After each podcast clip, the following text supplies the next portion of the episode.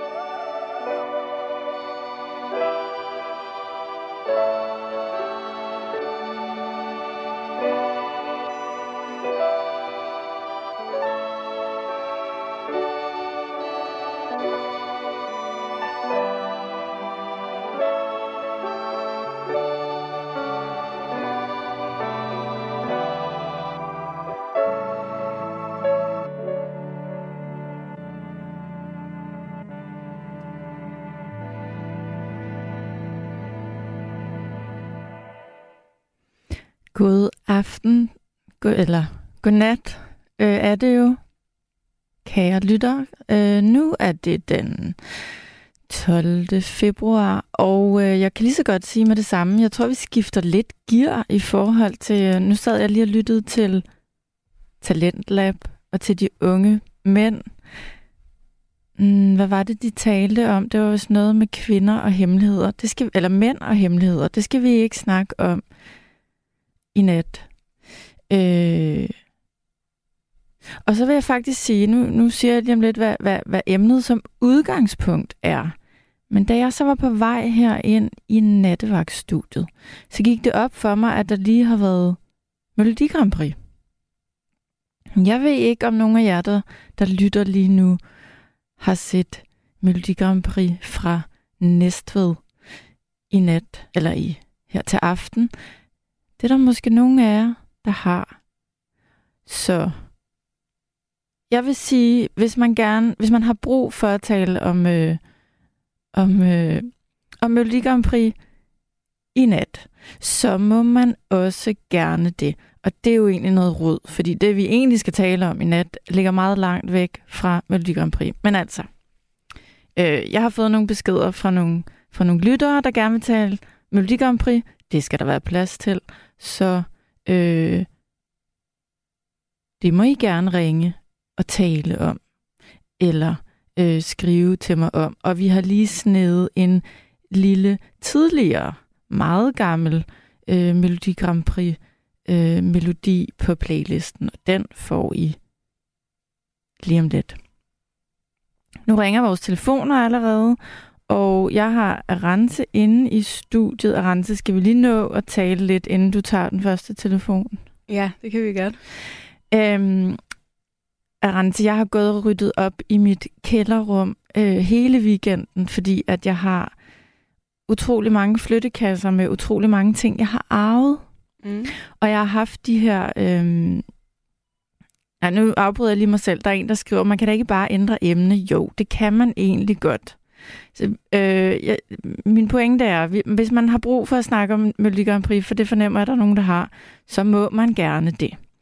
Men, Arance, jeg går og rydder op for tiden i min lejlighed, og jeg rydder op i nogle arvestykker, jeg har fået fra mine forældre og fra mine bedsteforældre. Der er ikke rigtig nogen ting af værdi, men der er rigtig mange ting af affektionsværdi. Mm. Og jeg har gået sådan lidt og kigget på alle de her øh, breve og fotoalbums og ting og sager, som jeg ikke vidste, jeg havde.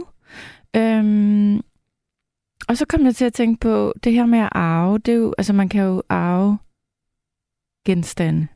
Man kan arve noget fysisk. Man kan arve penge, hvis man er rigtig heldig. Det kan være, man har brug for dem. Men man kan jo også arve karaktertræk ja. fra sine forældre.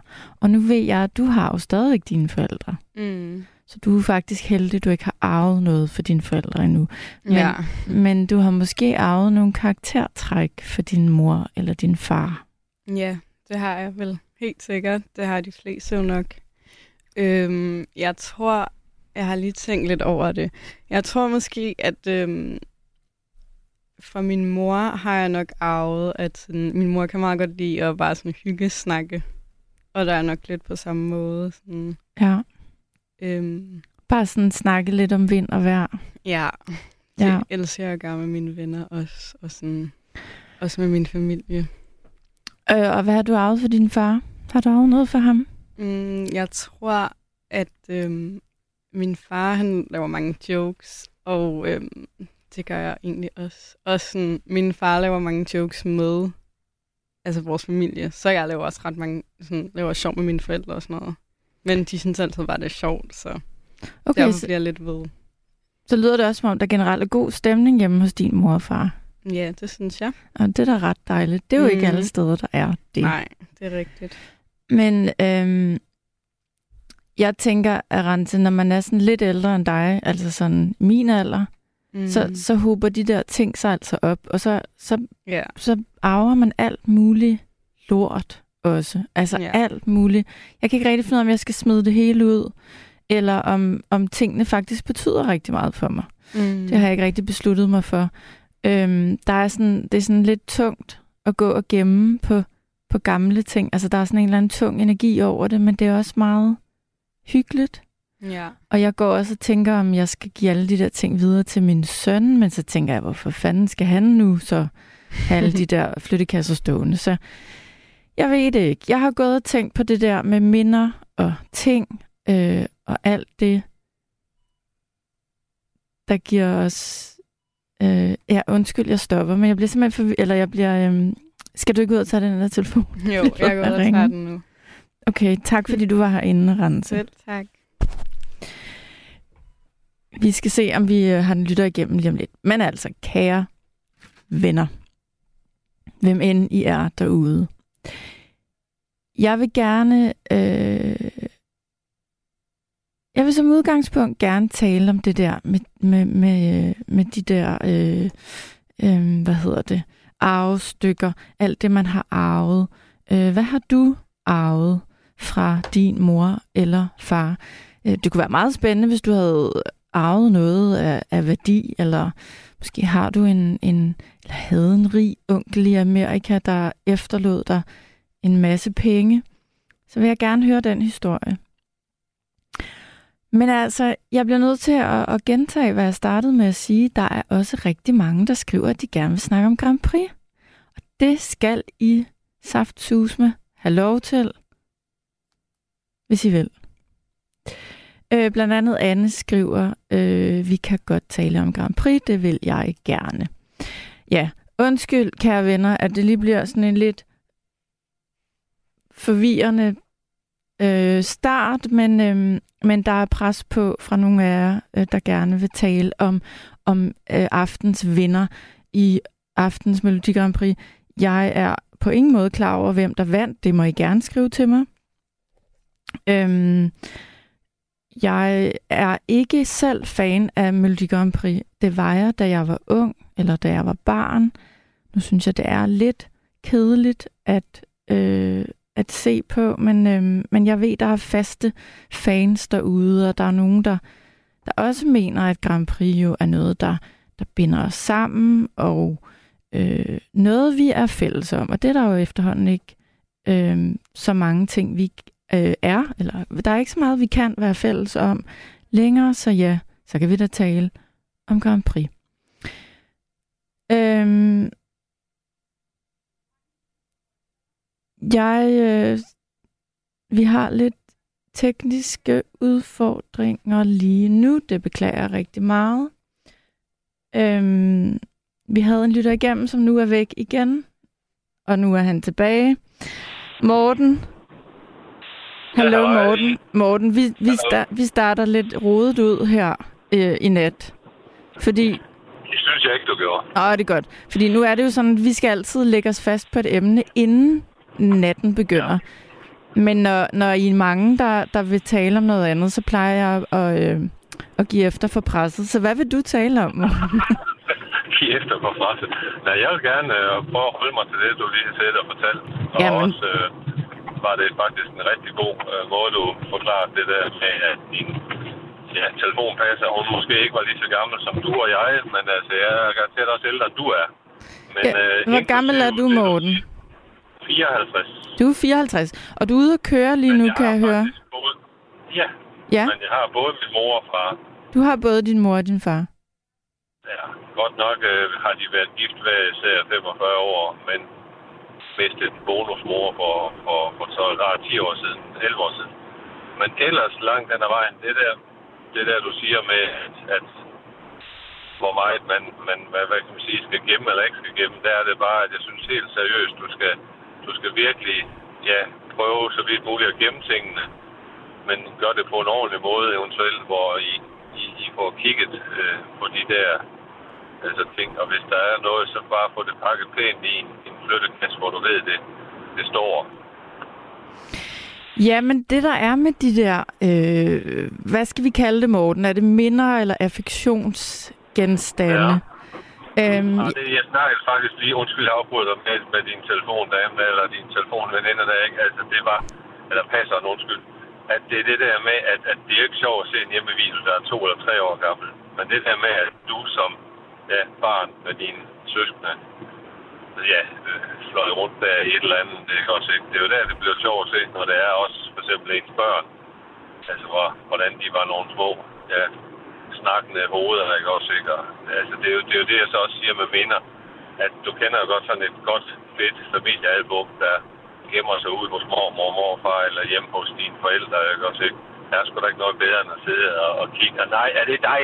Og så det tøj, man har på, og tøjstil, og jamen, det, det er det, det mest geniale. Og nu siger du så det der med, med, med, med, med breve og sådan noget, ikke også, ikke? Altså, det er måske sådan lidt mere personligt også, hvis det er, at man det der står med et dødsbo. Men det andet der med, med film og minder, og også for den sags skyld, hvis man har været ja, ansat et eller andet sted, så henvend dig til et lokalt øh, historisk arkiv, og så spørg om de vil øh, have noget af det, og, og have det scannet ind, eller et eller andet, ikke? så det ikke går tabt. Ja, jamen, øh, jamen Morten, jeg, jeg, øh, jeg er enig med dig, at øh, der er mange af de der ting, man, man bør gemme, men jeg vil egentlig hellere tale om dig. Du har stadig ja. dine forældre, så øh, som sådan ja. står du jo ikke og har, har arvestykker endnu.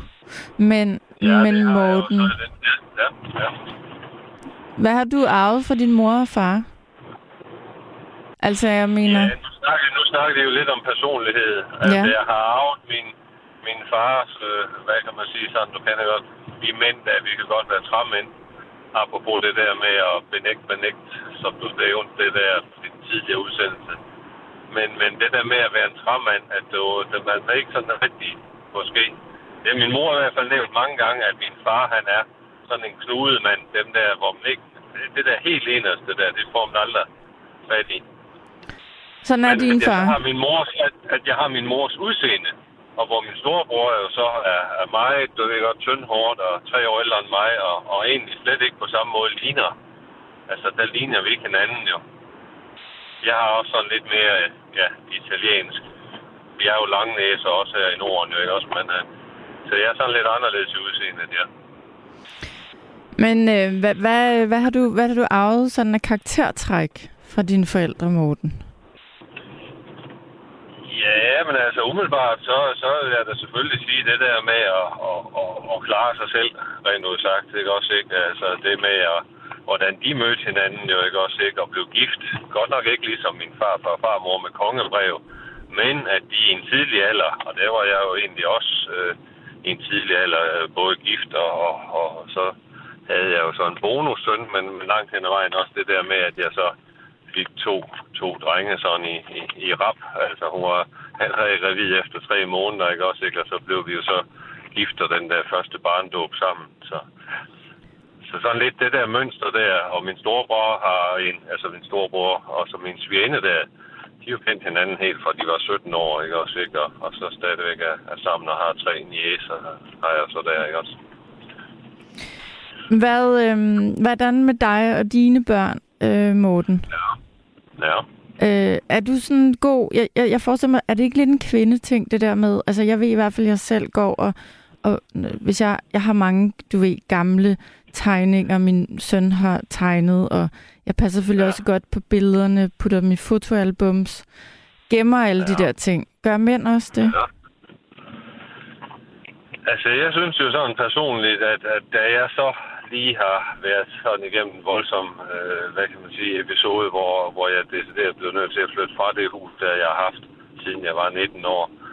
Altså lige, jeg købte faktisk som 18 år, ikke også? Men, men, men at, øh, der fandt jeg faktisk rigtig mange ting, og jeg som endte også sådan en, en papmaché, øh, ja, det minder lidt om sådan en aflang, lidt gris, flodhest, det er også ikke, som min yngste søn har lavet. Og det, det er jo sådan lige det der, men, men så kan så sige, jamen den vil jeg for guds skyld ikke bare smide, smide væk.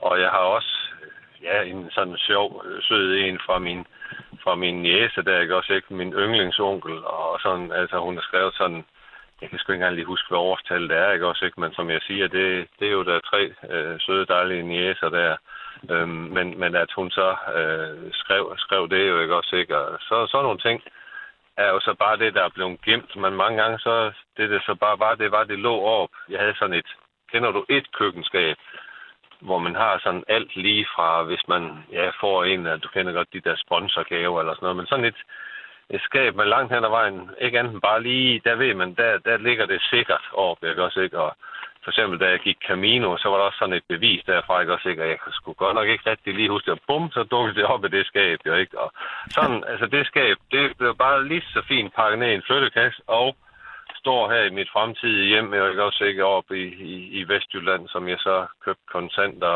og, og prøvede at gøre mig gældfri, men øh, der var der lige sådan lidt for meget, du ved godt, med fodret og skidt og møg, fordi man også meldte sig syg og ressourceydelser og sådan noget. Ja, hvad, hvad, det, det det må du lige, hvis du har lyst, det må du lige uddybe, ja. at du, du endte i fodretten med dit... Ja, fordi at man har tre hus og er på ressourceydelse, altså efter cirka tre måneder, der må man jo ikke altså, få mere, og jeg havde ikke en privat sygeforsikring for den. Havde jeg sådan set, hvad kan man sige, ja, den var næsten 17.000 om året, jeg betalte ind til sådan en gruppe invaliderente, men øh, da jeg første gang i mit liv blev arbejdsløs der i 10, og så til 12, der var jeg jo for stolt til at gøre brug af den. Det var sådan noget Danica-pension.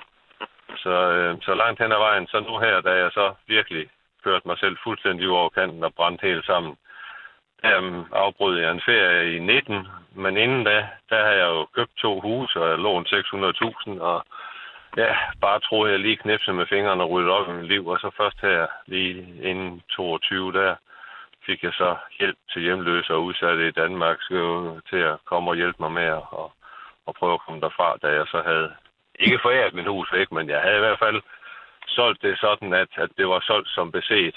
Så altså, selvom det var nybygget i 85, så, så fik de ingen garanti og ingen øh, tilsatsrapport og sådan noget. Men det var så også en nabo og hans svigerfar, der så sat det pænt i stand nu. Men uh, ja, så det, det er jo sådan lidt en hård tur, det her med, med det fodret og, og det med, at ens hus faktisk blev bare på grund af 11.000 Altså, hvis du skyldte ejendomsskat for 11.000, så blev begge huse, dem jeg har købt kontant, mm. de blev simpelthen sat på tvangsaktion bare for at få det i røgen. Ja, 13.000 da.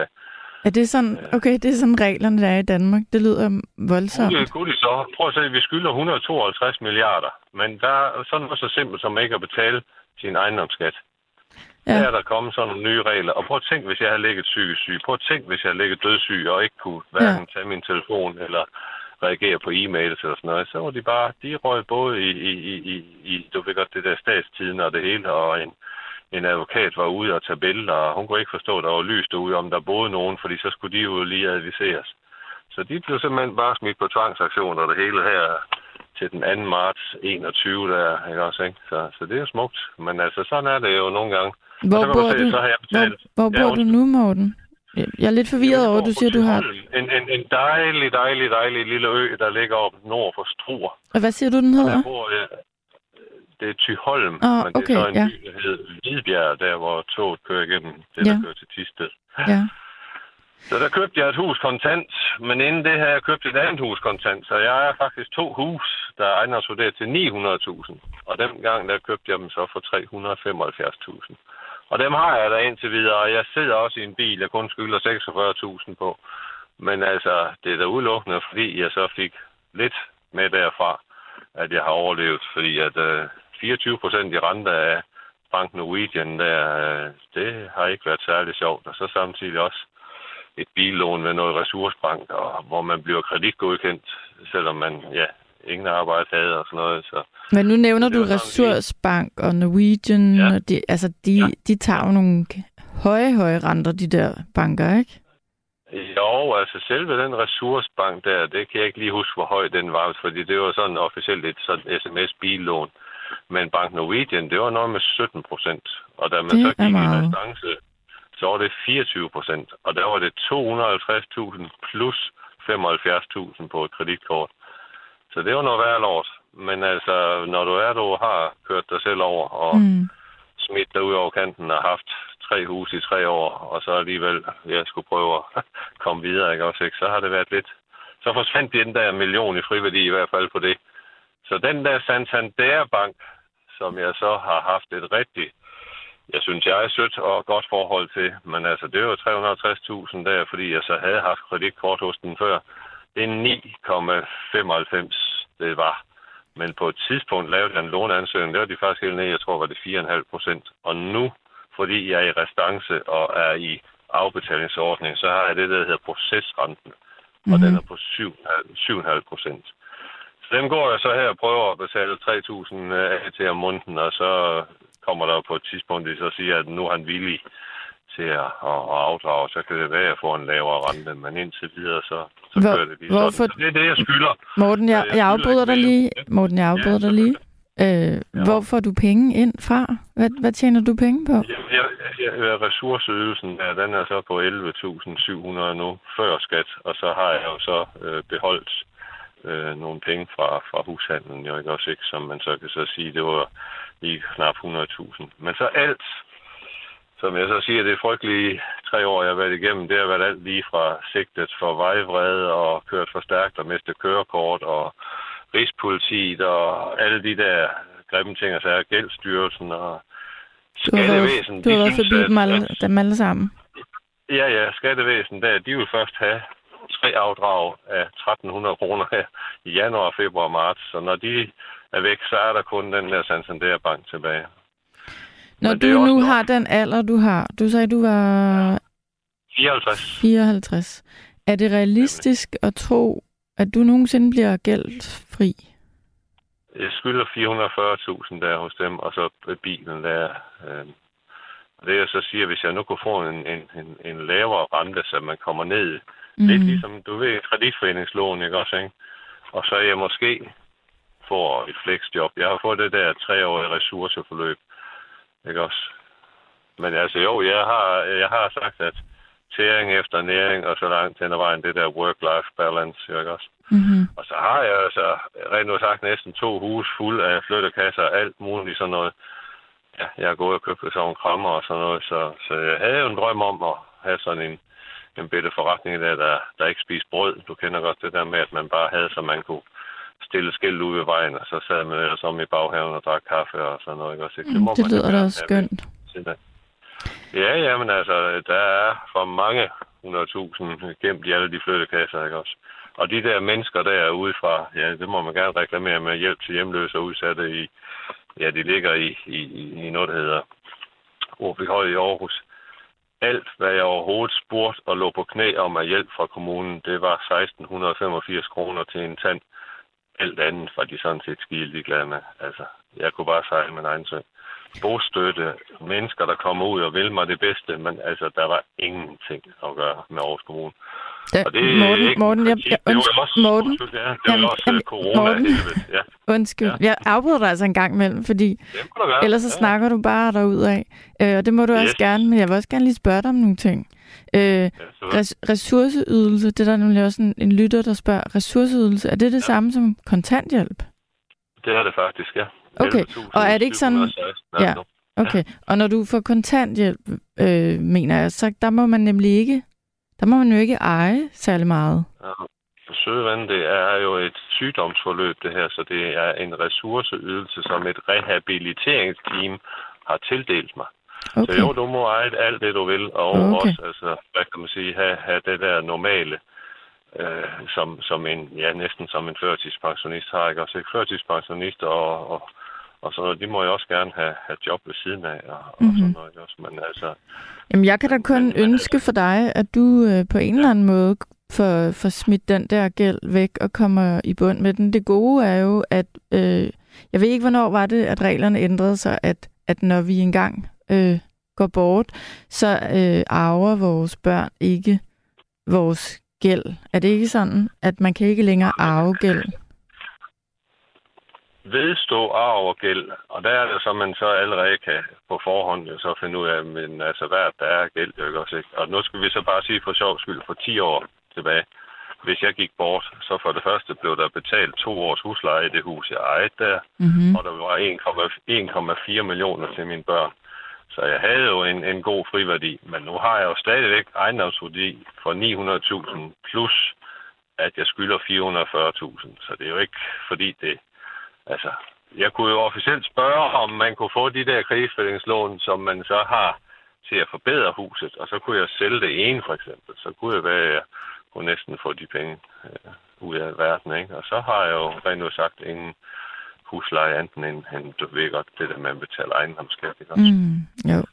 Så jeg har 19, cirka 1900, og så kender du godt vand, varme og lys, det skal vi alle sammen betale, ikke også? Ikke? Så altså 1900 om måneden sidder jeg for i de to hus. Okay. Og det er jo det det med forsikring og, og med, med det der skraldespand og alt det, der du kender godt, ikke også? Ja, ja. Ja. Jamen altså, øh, hvor, hvor, hvor lander vi så henne? Altså, du har nogle penge, der skal... Der er nogle afdrag, der skal betales til lidt forskellige banker, og så har du de her øh, flyttekasser stående, hvor der er værdier i. Du skal da have solgt nogle af de ting. Ja, selvfølgelig.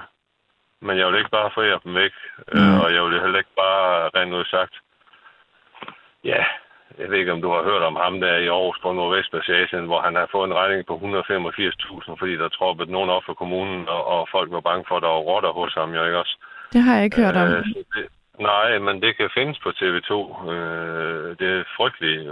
Hvis du næsten bare googler øh, sådan en stakkels mand lidt som mig, ikke også, ikke? som måske lige har gået lidt for meget af alene eller tummelt med sig selv, ikke også, ikke? Han lavet en kunstinstallation. Så hvis I Google søger Nordvestpassagen eller ja, øh, den gale mand eller noget, ikke også, ikke? Han har været opsøgt af en, en journalist, som kom rimelig tæt på ham. Men så lige pludselig så trådte kommunen op, og så sagde de så, at De har fået bekymringer fra naboen. Det er jo sådan en forholdsvis fin kvarter deroppe i Aarhus Nord. Så det, det er jo lige hurtigt kunne google jer frem til. Men altså, han fik en regning på 188.000, som så blev lagt til hans personlige gæld til det offentlige, fordi han har jo fri værdi i det fine hus, som gemte sig derinde bag ved skramlet. Men han havde jo også både fine guitar og, og gamle ting og arvestykker og sådan noget, så altså, der er jo det, der hedder boligens ukrænkelighed, hvis I kender det. Nej, det kender jeg ikke. Kender du ikke det? Det er en grundlovssikkert ret, og det er boligens ukrænkelighed. Der er det så, at der skal virkelig, virkelig de største bekymringer, og hvis det er en udlejer, eller hvis det er kommunen, så skal det være sådan noget helt, altså hvis man er til fare for sig selv og sundhedsskade, ellers så må du gå op og stop for lud og koldt vand og skide i baghaven og gøre lige, hvad du vil. Bare du ikke generer nogen andre, så får du lov, rent nu sagt, at gå. Min forældre fik en lejelejlighed i Aarhus, og der var der en halv meter skidt, og hun var også død i den lejlighed, de købte. Mens de havde den som sådan en lejlighed, hvor de lejede deres hus ud, hvor de bor endnu, der var der en anden lejlighed, og det var simpelthen, der gik sådan nogle mennesker i dragter, ikke også, ikke? Og det er jo fordi, det er sådan en boligforening. Mm-hmm. Og det, jamen altså, når det lugter, og det gør det ene, eller, kan du også huske ham der, Anders Lund Madsen, han havde sådan noget, og han nogle gange var alene sammen med, med bedemanden, ikke også, ikke? At, at folk, ja, det var først, når det begyndte at lugte, at, at, at ja, øh, det er sørgeligt. Jeg synes godt, at det er sørgeligt, at man ikke bare lige man kan sgu altid høre, om folk de går på lokum, eller laver mad, eller går en tur med hunden, eller noget, ikke? Sikkert, hvis der lige pludselig er tavsen der, ikke? Ja, hvad siger du, at det kan man høre? Nu, nu er jeg slet ikke Jamen, med. Hvis, hvis du er der, hvor du bor i en lejlighed, for eksempel, ikke også? Jo. Så ved du sgu da udmærket godt, om naboen øh, traver rundt om natten, eller spiller musik, eller hører radio, eller går på lokum, eller et eller andet, jo, ikke? Jo, hvis der er dårlig lyd, så jo. Nemlig, og Anders Lund Madsen, han var altså i nogle sager i København, hvor det decideret først blev opdaget, når det drøbte ned igennem altså gulvet og ned i underetagens loftbeklædning. Okay. Eller at det lugtede så meget, at han også var til begravelser, hvor kun ham og bedemanden eller præsten var der. Okay. Det er, også, det, er det vildt, at du har mennesker, der dør i Danmark, hvor der for det første ikke er nogen ja, pårørende. Du sagde også det der med arv og gæld, ikke også? Ja. ja. Så, jo, jo. Det, det, det, det vil jeg give dig ret i. Øh, ja. ja, jamen Morten, øh, jeg er helt forpustet. Vi kom rundt omkring, og jeg, jeg er glad for, at du ringede. Nu vil jeg gerne have en ny lytter igennem. Nemlig, og nu har du halvanden time til at, at lade mig have fodret dem med masser af idéer, dem der gerne vil ringe ind. Og så håber I får snakket om det der Melodi Grand Prix. Ja, lad os se, hvor, hvor vi ender ja, henne. Jeg var, jeg var faktisk på, på tagbanen i Skive med min far, og så kom vi lige hjem, og så så vi, hvem der havde vundet, og så hørte ham der. Så jo, jo, men... Uh, Nå, så du har, du har hørt den sang, der har vundet, og synes ja, du, det var en god ja. sang? Altså, jeg hørte ikke så meget af den, men det var det der med, at han er sådan en vældig populær ung fyr, der havde en masse Instagram og sådan noget, ikke også, ikke? Og det er jo desværre sådan, det er. Jeg kan ikke huske i gamle dage, der hvor den øh, hverken synge på andre sprog, eller man skulle, øh, man må ikke engang have hørt dem i radioen før, og sådan noget, ikke også, ikke? Men uh, der er jo lidt andre regler nu, jo. Øh, man må i hvert fald godt synge på engelsk, og det tror jeg, da han gjorde, ham der vandt. Ja, ja, ja jo, jo, jo, var han ikke også ikke færøerne og fis, nu han kom fra? Jamen, det kan da godt være, og det kan da også være, at vi lige skal finde sangen frem af Rense. Ja, der er øh, ikke andet for. Der nej, der er ikke andet for, det er rigtigt. Det er hyggeligt at snakke med dig, øh, og ja. en rigtig god nat. Jamen, i lige måde, Morten, kan du have det rigtig godt? Ja, tak, og lige måde. Tak, hej. hej. hej. Og så skal jeg tale med Gert, hvis du stadig er der, Gert. Ja, det er der. Det er du da. Hvor er det nu, du ringer fra? Det har jeg glemt. Det er på Høj. Okay, det er rigtigt. Og hvordan har du det, Gert? Vi to, vi har talt sammen før. Ja, det kan jeg bare ikke huske. Jo, det kan det du ikke vi. huske, nej. Hvor, hvad, hvad tænker du, Gert? Altså, nu startede jeg jo lidt øh, sådan forvirret. Med... Hvad siger du? Det var en værre historie, du fik der. Øh, ja, nå, men det var nu hyggeligt at tale med Morten, synes jeg. Nu skal jeg tale med dig, Gert. Hvad vil du gerne tale om? Jamen, øh... Hallo? Jamen, det kunne vi jo have sagt os selv. Klokken er 00.34, og øhm, selvfølgelig ryger Gert ud, fordi det er jo det, der sker her i nattevagten. Nu ved jeg, at jeg får nogle sure sms'er lige om lidt. Det er helt okay. Jeg kan godt forstå, at I bliver irriteret. Mens vi ringer Gert op igen, Så skal jeg lige sige, for det har jeg da fuldkommen glemt. Øh, den er startet rigtig skævt, måske den her aften, det ved jeg ikke. Vi gør vores bedste herinde. Men jeg glemte jo simpelthen at sige, at hvis man vil ringe til os i nat, så skal man ringe på 72 30 44 44. Og hvis man vil sende en sms, så skal man gøre det på 1424. I er mange, der har sendt sms'er, og jeg vil gerne læse mange af dem op. Men nu vil jeg lige prøve at se, om, øh, om jeg lige kan følge op på Gert. Hvor er han henne, Rente? Okay. Ja. Hallo? Jeg er lige her. Jamen, det skulle jo ske, Gert. Jeg ved, du er en ja. fast lytter af nattevagten, så du ved jo næsten godt, at du røg ud lige om lidt. Gør du ikke det? Jo, det gør jeg. Ja. Og ved du hvad? Jeg er faktisk lidt spændt, når nu du ringer, Gert. Og vi skal ja. jo tale om, om nattens emne, men, men øhm, jeg har lyttet til nattevagten for en uges tid siden eller to, og der synes jeg, du sagde til en af de andre værter, at du endelig har fået din kæreste til Danmark. Er det rigtigt? Eller at hun, Nej, kommer, hun kommer lige om lidt? Hun kommer på torsdag. Det har du ventet meget længe på. Ja, ja. Hvor længe er det, du har ventet på, Vi har snart, vi har snart sammen i to og et halvt år. og du har aldrig set hende? Jeg har ikke set hende. Så du må være helt ufattelig spændt lige nu. Jamen, det er jeg også. Er du så næsten ved at få kolde fødder, fordi det næsten er for Nej, meget? Nej, du er bare glad. Ja. Det kan jeg godt forstå. Er hun spændt? Ja, det tror jeg. Ja. Hvad hedder hun? Cynthia. Okay. Og hun kommer torsdag. Skal du hente hende i lufthavnen? Ja, det skal jeg. Det skal du. Og hvornår, øh, hvornår skal du i lufthavnen? Øh, jeg skal være der omkring middagstid. Okay. Har du blomster med til hende, eller hvad tænker du? Ej, jeg Får hun et knus? Eller et kys? hun får et dansk flag i hvert fald. Nå, det synes jeg da er fint. Et dansk flag. Altså, hun kan godt lide altså Berg-chokolade. Ja.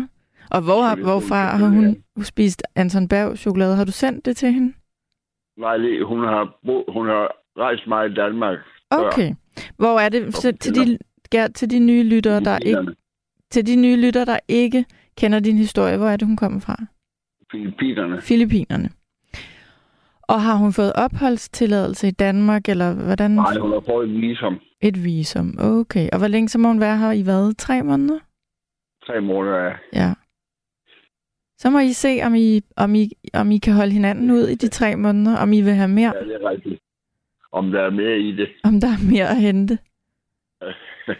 Men altså nu os, der har, der, der, os, der sidder i nattevagten, og dem, der lytter meget til nattevagten, de har jo hørt om din historie et par gange, Gert, så du bliver jo nødt til at ringe her ind, når, øh, når hun endelig er kommet, så må du lige ringe og fortælle, hvordan det går. ja, det kan du, det kan du tro. Ja, det skal du. Nu, nu, nu var det mig, der tog den her afstikker, og dem er der mange af den her nat, særligt for min tid. Men, men hvad vil du egentlig gerne ringe og snakke om, Gert? Jamen altså, det er jo det der med arv, du snakker om Ja. i starten. Ja.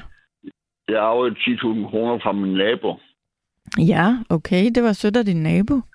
Ja, det var så. I havde et godt forhold. Ja, det havde vi. Ja. Vidste du godt, Men, du ville øh, arve 10.000 kroner for din nabo? Over, over, overhovedet ikke. Nej. Så de kom meget overraskende. Ja. Så fik du at Øh. vide, at du stod i testamentet? Ja, det gør jeg. Ja. Altså, han, han det er lidt for ham, ikke? Han sagde i kørestol og kom ikke ud. Jeg bor på et plejehjem. Ja. Øh, han, han sagde i kørestol. Han er død nu, Ja. selvfølgelig. Ja. Øh, og jamen, altså, han synes jeg, åbenbart, at jeg skulle have 10.000 kroner for det arbejde, jeg havde gjort for ham.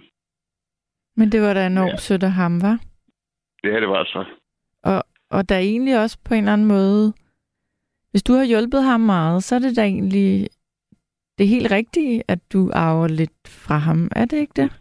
Jo, jo det synes i, i et eller andet sted er det jo. Ja, Men jeg blev meget rørt i hvert fald. det kan jeg godt forstå. Er det længe siden? Det er et halvt år siden. Det er et halvt år siden. Var du meget tæt på ham? Var I sådan fortrolige, eller var ja, du bare... ja, det var vi. Ja, det var I. Det var jeg.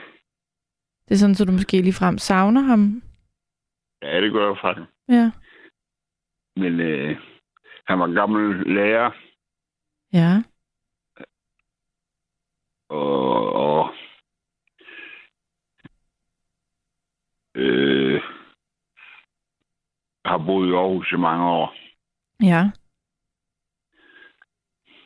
Og de der 10.000 kroner, de kan jo, altså, penge kan jo være dejlige at bruge, men det lyder lige frem, eller det lyder jo næsten som om, de måske har en affektionsværdi for dig, fordi de kommer fra ham. Jamen, helt, helt sikkert, ja.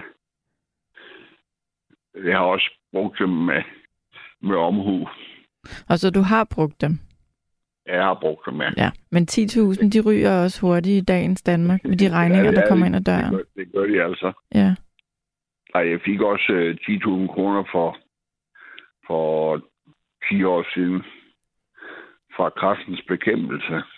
Hvordan kan det være, at du fik dem? Jamen, det er fordi, hvis man får kræft, så får man en pæn, pæn sum fra dem.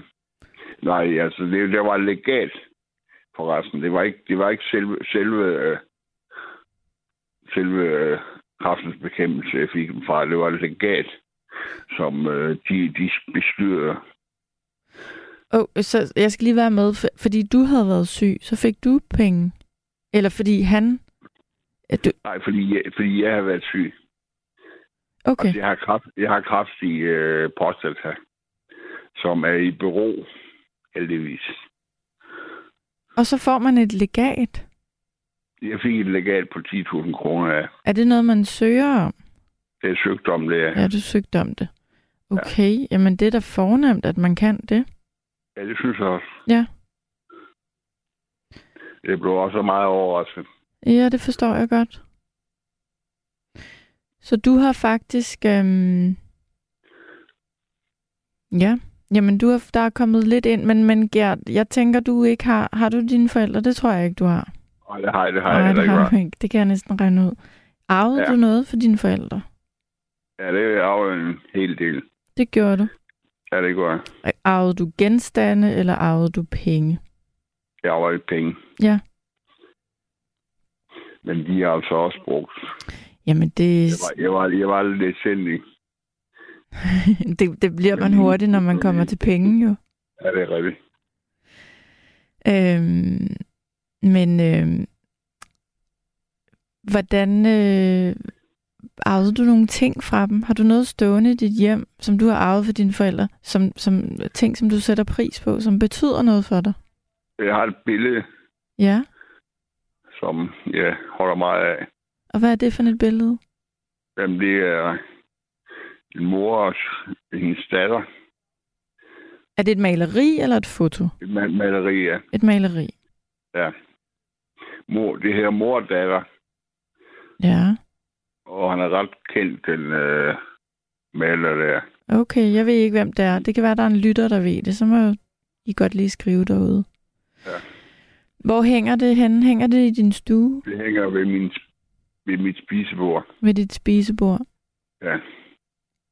Jeg arvede også en masse malerier fra, fra mine forældre. Øhm, Ja.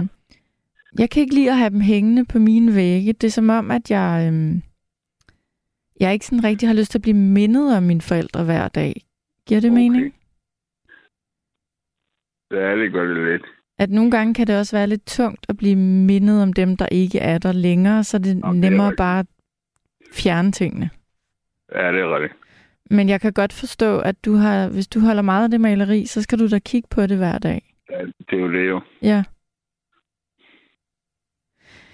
Men øhm, Øh, apropos den der stue, den der spisestue, du har jo, du skal jo gøre noget klar til på torsdag. Du skal måske lige gøre lidt rent og købe et par friske Ja, blomster og putte nogle ting i køleskabet. det skal jeg da. Altså, hvis det var mig, der havde gået og, og, og været småforelsket eller meget forelsket i to og et halvt år, og endelig fik lov til at se vedkommende, så ville jeg da slet ikke kunne sove om natten. Nej, det kan jeg heller ikke. Nej. det er derfor, du lyttede til nattevagten. Ja, det er jo det. Ja. Jeg synes, det er dejligt for dig, at, fordi vi er jo nogen, der har fulgt med et stykke tid, og øhm, jeg tror da også, der er nogen, der har sagt til dig undervejs, jamen kommer hun nogensinde? Og det Ja. gør hun. Så tålmodighed betaler sig. Jamen, det gør det. Ja. Og er det dejligt, at du... Øhm, Jeg har, jeg har lært tålmodighed af min far. Du har arvet tålmodighed for din far. Tålmodighedens død. Ja. Han var en tålmodig mand. Ja, altså, han lærte mig, at han øh, opførte sig også lidt, lidt barsk over for mig på et tidspunkt. Nå, det gjorde han. Og, og derved lærte jeg tålmodighed. Eller, eller måske nærmere udholdenhed, eller hvad? Ja, udholdenhed, ja. Ja, der er nogle ting, du har skulle holde ud. ja. Hvad, hvad arvede du fra din, fra din mor? Hvordan var din mor? Jeg er meget tør.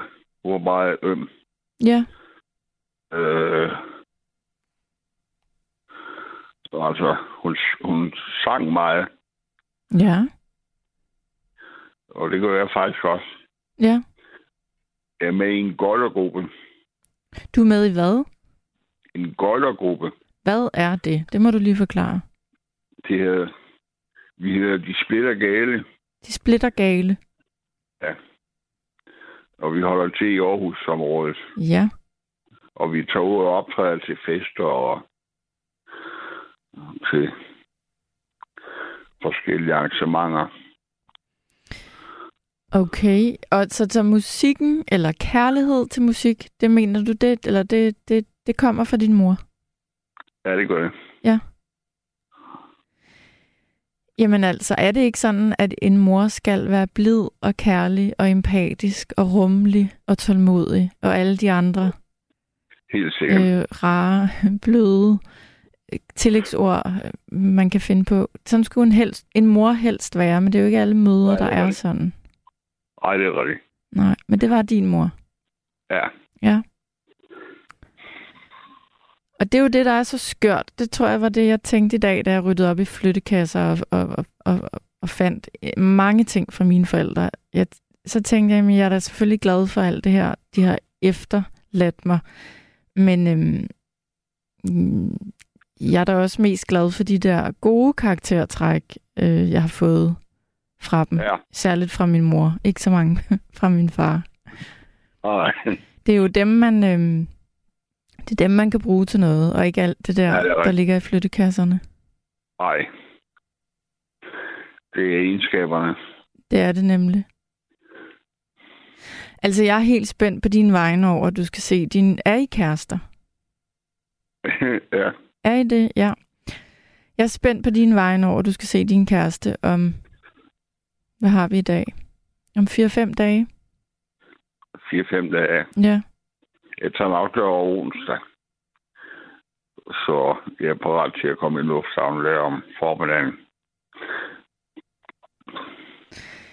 Jeg håber, det bliver en, en helt fantastisk... Øh, et helt fantastisk moment for jer begge at se hinanden.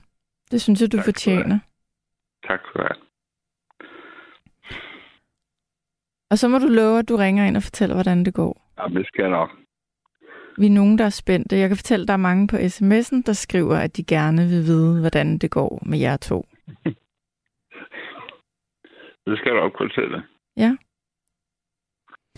Jamen, det er godt, Gert. Øhm, jeg vil sige tak for at tale med dig igen.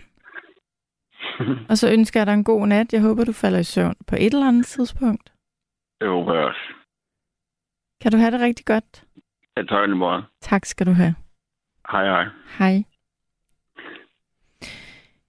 Jeg startede med at sige, at i, i, i aftens anledning, at det nu har været Melodi Grand Prix, og I er mange, der skriver, at I så det, og I gerne vil tale om det, så kan jeg da i hvert fald kvittere med en Melodi Grand Prix sang, melodi.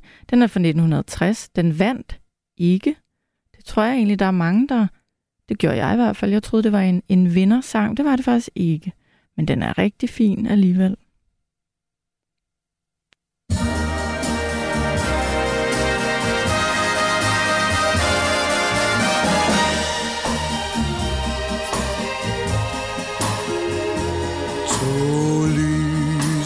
Et bord, tre forløsende år, fire glas fyldt med ungdommens mod. Fem slags smil til dessert, seks små kys tre til hver blev betalt med vort hjerte blod. En ond parodi på en spild poesi. Det er alt, hvad der findes i dag. For de smiler, de ord, der blev sagt ved det bord, har vi glemt midt i tidens hjælp. Hvordan er det sket? Har vi slet ikke set, at de lys brændte hurtigt ned? Og tiden, der kom, blev så håbløs og tom. Hvorfor skal dog det vare ved?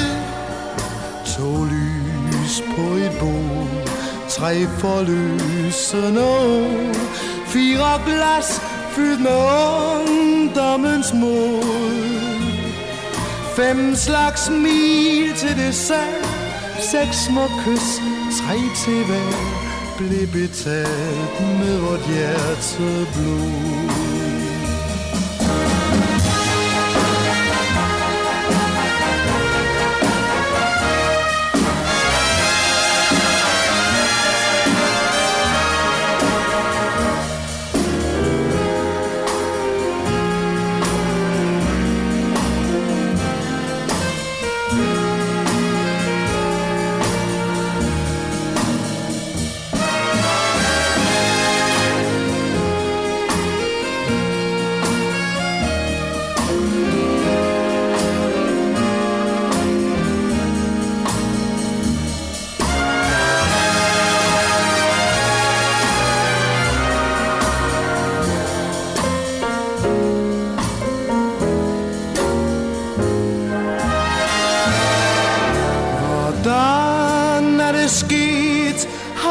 Slet ikke set, at de lys brændte hurtigt ned?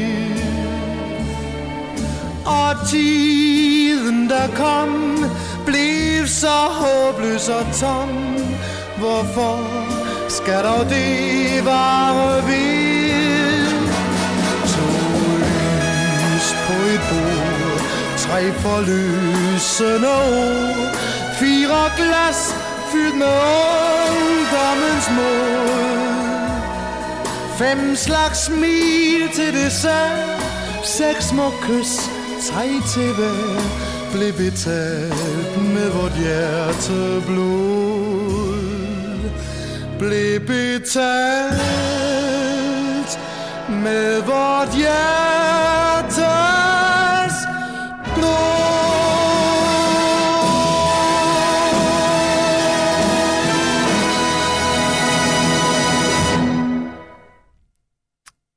Yep, det var jo Otto Brandenburg.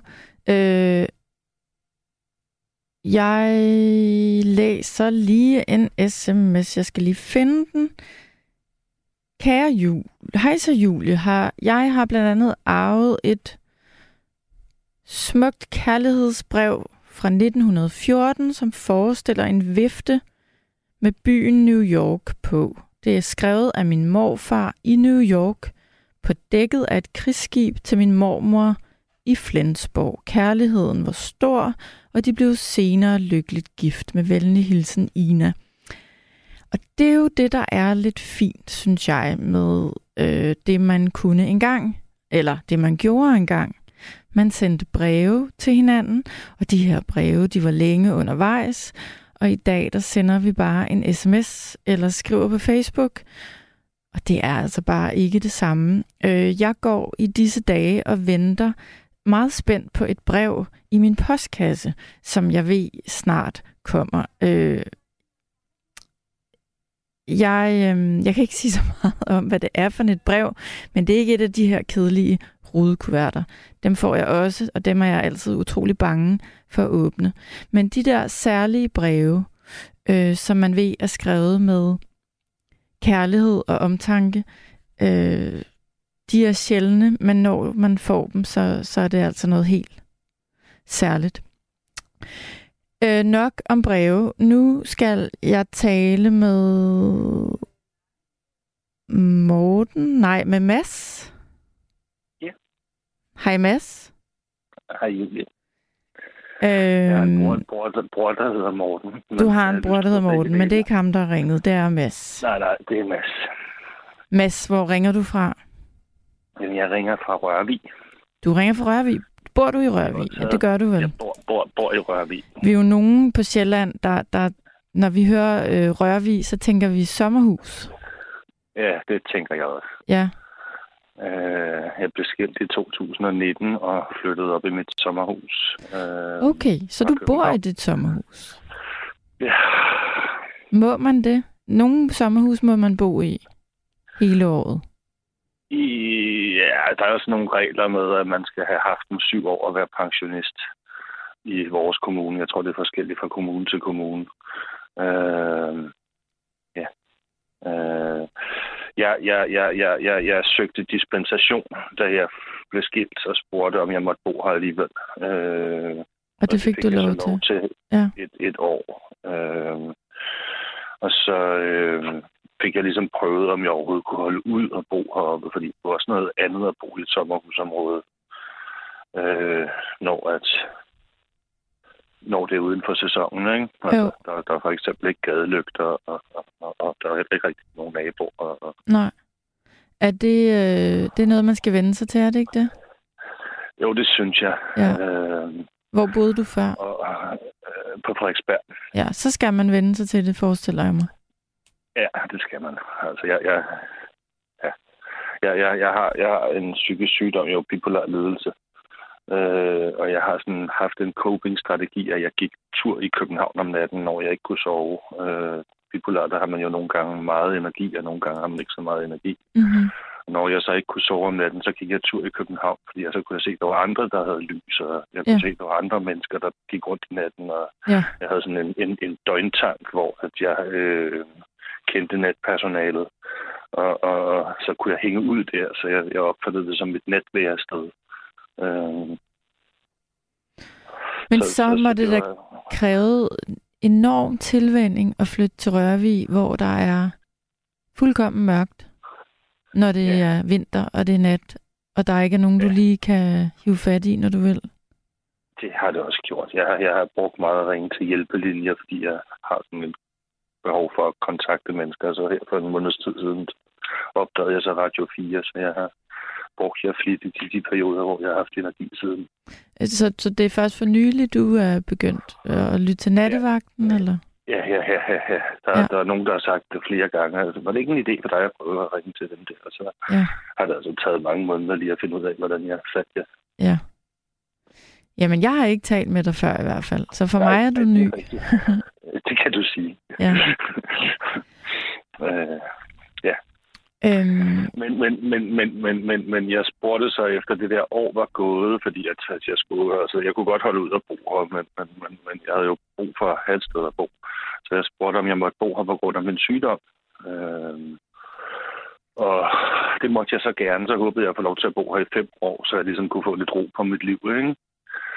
Øh, men så sagde de, at det, det er jo en kronisk sygdom, du vil have resten af livet, så du må bo i dit sommerhus resten af livet. Det var jo ret fedt og, og fedt, fordi nu er du glad for at bo der. Jamen, jeg, altså, jeg er lidt, lidt blandet. Jeg synes stadigvæk, natten er sådan lidt svær, ikke? Men, men, men, men, men jeg finder ud af det efterhånden. Altså, så for eksempel ringe til, til, til, til jer eller til, til, til hjælpetjent. Det kan hjælpe mig, ikke? Øh, og jeg har også lige fundet ud af, at der ligger sådan et døgnfitnesscenter i Nykøbing, som er den nærmeste større by. Øh, så kan jeg tage og træne om natten. Øh, og det er jo også en fantastisk ting. Og det er vildt alligevel, man kan det. Er du den eneste, der ja. Træner om natten i det center? Øh, Jeg har ikke mødt andre om natten. Jeg har været der en morgen klokken halv fem. Ja. hvor der var fem, fem, fem, fem andre, fire andre, der også trænede.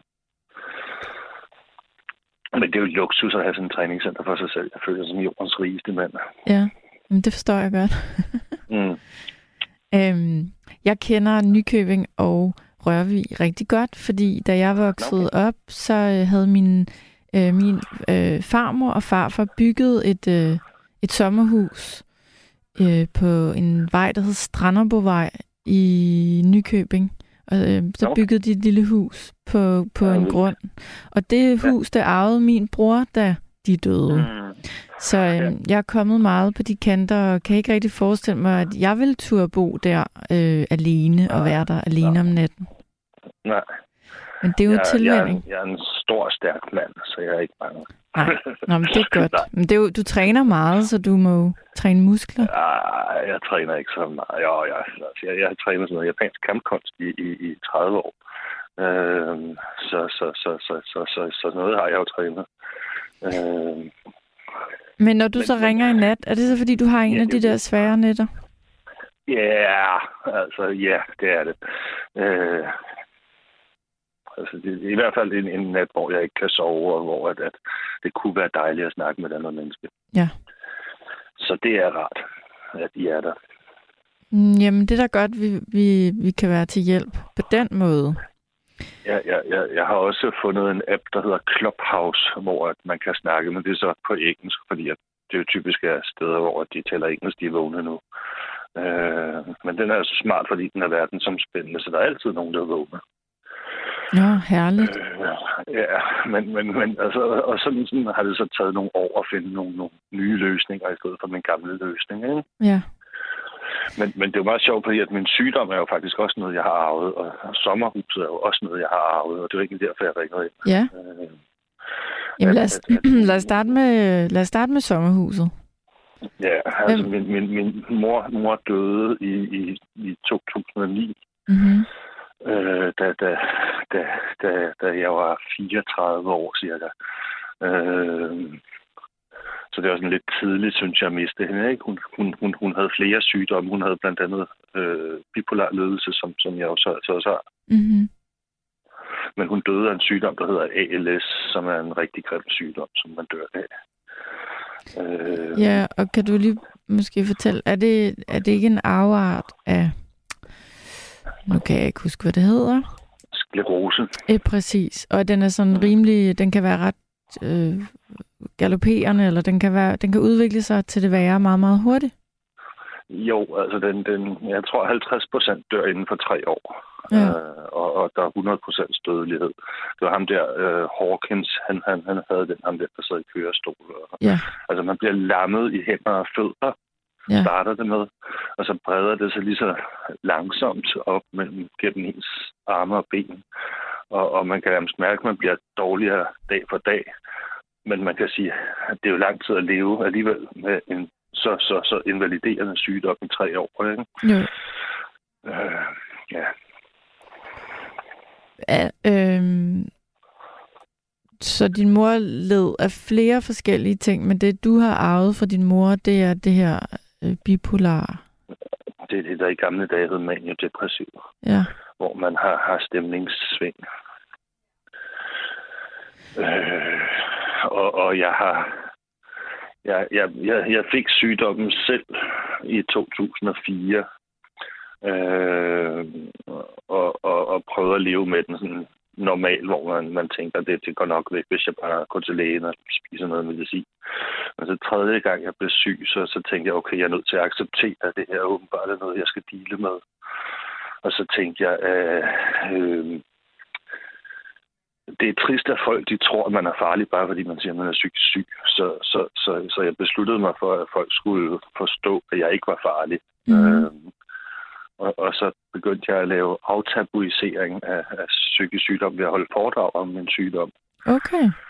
Øh, så, så jeg har holdt noget, der ligner 340 foredrag om, om bipolar lidelse, og, og, og, og er også sådan meget vant til at, at, at, at, at, at snakke om det. Øh, øh, fordi jeg synes, det er vigtigt at, at, at aftabuisere. Og, og, og, og her under corona var der jo lige pludselig ikke nogen, der ville have foredrag. Og så, så, så øh, lige pludselig var der ikke. Så, så jeg var vant til at få lov til at snakke om mig selv og min sygdom vildt meget. Og så, så, så, så, så er jeg alene i et sommerhus, og der er ingen, der gider at snakke med mig.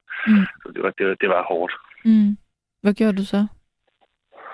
Jamen, så, så ringede jeg så til, til psykiatrien og hjælpelinjen og snakkede om det, ikke? Og øh, hvordan... Øh, kan man bare ringe til dem? Fordi jeg har jo også hørt, det er der sikkert også mange andre, andre der har, øh, man har også hørt øh, historier om, at man ikke kan komme igennem til dem, at det er svært at komme igennem.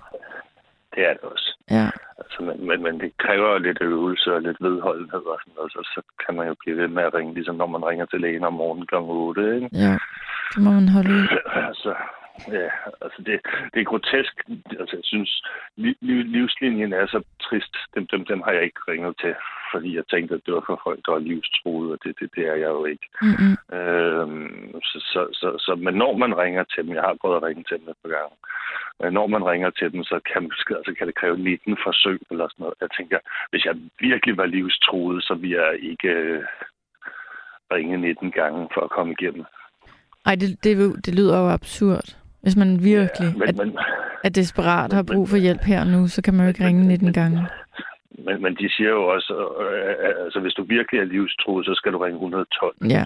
Øh, øh, så så, så, så de, de, de, er jo, de er jo ikke til for at hjælpe dem, der virkelig er livstruede. De er jo til for at hjælpe dem, der er sådan på vippen, ikke? Mm-hmm. Øh, Men, men det er bare trist. Men det er jo en frivillig organisation, så, så jeg synes heller ikke, man kan brokke sig over det, fordi at, altså det, det, det er jo ulønnet personale, der sidder og hjælper, ikke? Øh, Men Så, så, nu, nu, nu taler vi sammen i nat, og du, øh, ja. du har sikkert en af dine sådan... Øh, en af de De netter, du har nætter. flest af. Er det sådan, jeg skal forstå det? De, de fleste af dine... Ah, Ja, ja det, det kommer lidt an på min medicin. Jeg har, jeg har haft et, et halvt år fra sommer til jul, hvor øh, jeg absolut var mest energiløs og sov 14 timer i døgnet. Og når jeg var vågen, så var jeg sådan apatisk og havde bare ikke lyst til at snakke med mennesker. Men så har vi min psykiater, jeg sat min medicin lidt ned, og nu, nu har jeg mere ligeligt fordelt perioder med 10 dage med energi og 10 dage uden energi. Okay. Mads, den sygdom, den har du, arvet fra din mor. Hmm. Men øh, hvad var der med det sommerhus der? Øh, altså, jeg arvede også mit sommerhus fra min mor. Ja, da hun Øh, døde. Og jeg arvede også nogle penge, en del penge faktisk, fra, fra min mor. Øh, det var nogen, hun havde arvet fra sin far. Øh, så det var sådan en gammel familiearv, der gik videre og videre, ikke? Men nu har jeg altså formøbet det hele, fordi jeg rev det gamle sommerhus ned og byggede så et nyt sommerhus øh, i 2016. Så, så det sommerhus, jeg bor i, det er, er tip-top lækkert, og der er ikke noget, der sådan skal gøres lige nu håndværksmæssigt, ikke? Øh, så, så, så det var jo på mange måder rigtig heldigt for mig. Altså man kan sige, at, at nu arvede jeg den her sygdom, men jeg arvede jo også det her sommerhus og, bor et godt, i et godt hus, ikke? Mm. Øh, Er, kan der ikke være... Så det, er jo, det er jo heldigt, Ja. ja. heldigt for mig. Jeg kan godt forestille mig det der med, at man bor i byen, og man synes, det er dejligt at mærke, at der er liv, og der, man kan gå ned på gaden, så er der nogen, og der er lys, og Ja, ja. øh, der, der, er et, et andet, der er mere liv, end der er i et sommerhusområde. Men er der ikke også, kan der ikke være for, at det er ikke sådan så, at, at, det faktisk hjælper dig måske at have ro omkring dig, eller du ikke har så Jo, mange det- øh, det- det- påvirkninger det udefra? det. Jo, det gør det helt sikkert. Øh, altså, og især fordi, da jeg blev skilt, der tænkte jeg også, at jeg bliver nødt til at gøre et eller andet i mit liv nu. Sådan noget nyt. Øh, så jeg valgte at begynde at studere. Øh, og, og, og det betyder, at jeg kører til Roskilde øh, og, og, og, og går på universitetet. Øh, og der er jo mennesker, kan man sige, i dagene, ikke? Og så, så, så er det helt fantastisk at komme hjem til, til sommerhuset. Det, det, det er lidt træls, at jeg har så langt køretid, men, men også fordi, jeg, jeg dyrker stadigvæk det der kampkunst. Øh, og det gør jeg i Hørsholm, og, og i og med, at jeg har gjort det i 32 år, så det er jo ikke noget, jeg har lyst til at stoppe med, selvom der er lang vej. Så jeg får kørt rigtig mange kilometer, men så er det skønt at komme hjem til, til mit sted. Ja, for der er langt fra Rørvig til Hørsholm. Ja, 120 kilometer hver vej. Øh, fortæl mig lige om det sommerhus. Er det sådan et... Øhm, kan, man, kan man se i det sommerhus, at, at du har arvet det fra din mor, at hun har boet der? Har du gjort noget ved det? Eller ser det ud Nej, nej, som, vi, da din... vi, vi, vi, vi rev jo det gamle sommerhus ned. Ah, okay. Sagde du det? Undskyld. I Det har... 16. Okay, okay. Øhm, og byggede et nyt i 16, så det hus, jeg bor i, det er mit. Men, men der er nogle malerier, som jeg havde arvet fra hende. Øh, vi arvede, min bror og jeg, en del malerier, som, som vi så gemte. min, min bror blev skilt i 2009, cirka 10, da, da hun døde. Så han, han havde plads, da hans kone flyttede ud, så han gemte alle de der malerier i håbet om, at det blev bedre tider til at sælge dem. Øh, så han havde skæbne fulde af malerier, men, men de er solgt nu, ikke? Mm-hmm. Øhm, jamen altså, jeg... Har Øh, jeg også stadigvæk nogle flyttekasser. Ja, du havde Ja, du har også. ja, jamen jeg har brugt øh, nu snart en uge på at rydde op i flyttekasser. Jeg er ikke kommet til bunds Mm. endnu. Mhm. Og en gang imellem må man også holde en pause, fordi øhm, Det er rigtigt. jeg, jeg, jeg, jeg føler, det hele min barndom og min forældres liv og død. Jeg sådan opruller, Ja. hver gang jeg åbner de der flyttekasser. Øh, det, Ja, det overgår jeg egentlig ikke rigtigt. Så en gang imellem, så holder jeg en pause, men ja. jeg kan ikke rigtig finde ud af, hvad jeg skal gøre med alle de ting der. Øhm, jeg, øh, jeg har også arvet et lille bitte, lille bitte, bitte hus af min far i Thailand. Ja. Min far, wow, han, hvor vildt. ja, og jeg har aldrig været der.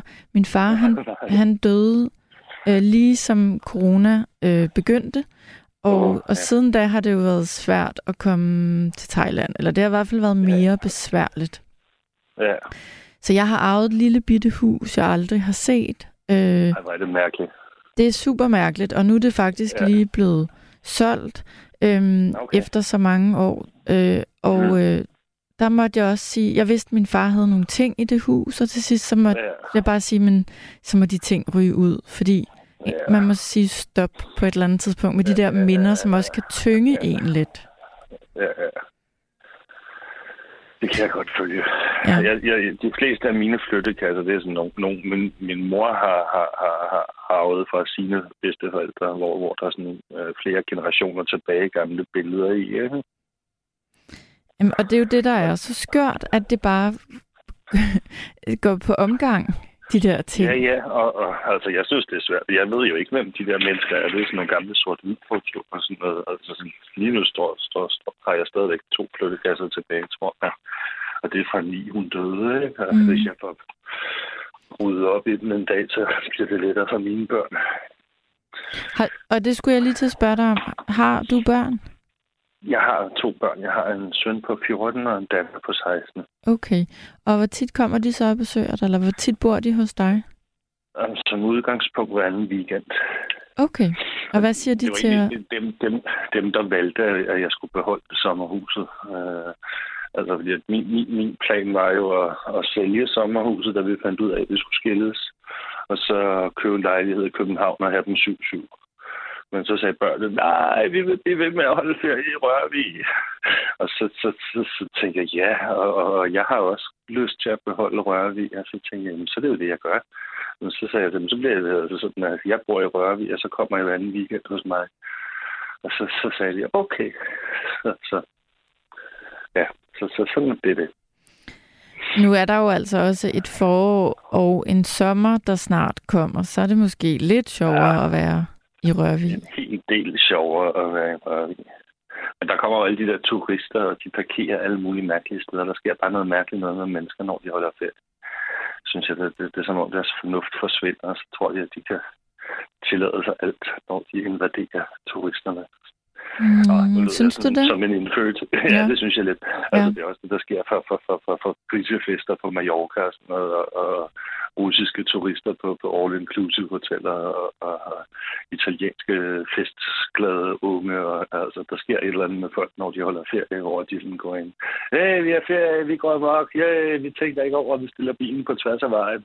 Jeg skulle bare lige ind i supermarkedet. Ja, du har lige lavet vejprop her, altså, en idiot. Øhm, undskyld, hvis jeg lige eh, har misset det, men, men arbejder du? Nej, jeg er studerende. Øh, Du, ja, så jeg du er udelukkende studerende. ikke? Ja.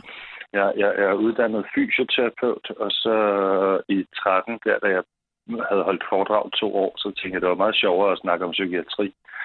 Så jeg søgte arbejde i psykiatrien, som det der hedder medarbejder med brugerkompetence. hvor, hvor jeg ikke blev ansat på, som fysioterapeut, men blev ansat, fordi jeg havde min diagnose. Ikke? Mm-hmm. Der er en lytter, der... Har jeg arbejdet 10 år ja, med det, Okay. og gør det stadigvæk. Der- Lidt. Der er en lytter, der spørger øh, en person, som også gerne vil holde foredrag. Jeg ved ikke om hvad. Hvordan, hvordan får man gang i sådan 300 noget øh, foredrag? Det er da alligevel en del. Hvor har du sådan, hvordan har du fået det i gang? Hvordan reklamerer man for sig selv? Hvorhenne? Jamen, jeg har egentlig aldrig rigtig reklameret mig selv, men, men der var en kampagne, der hed En af os, som gik ud på at aftabuisere psykisk sygdom, eller der er det stadigvæk.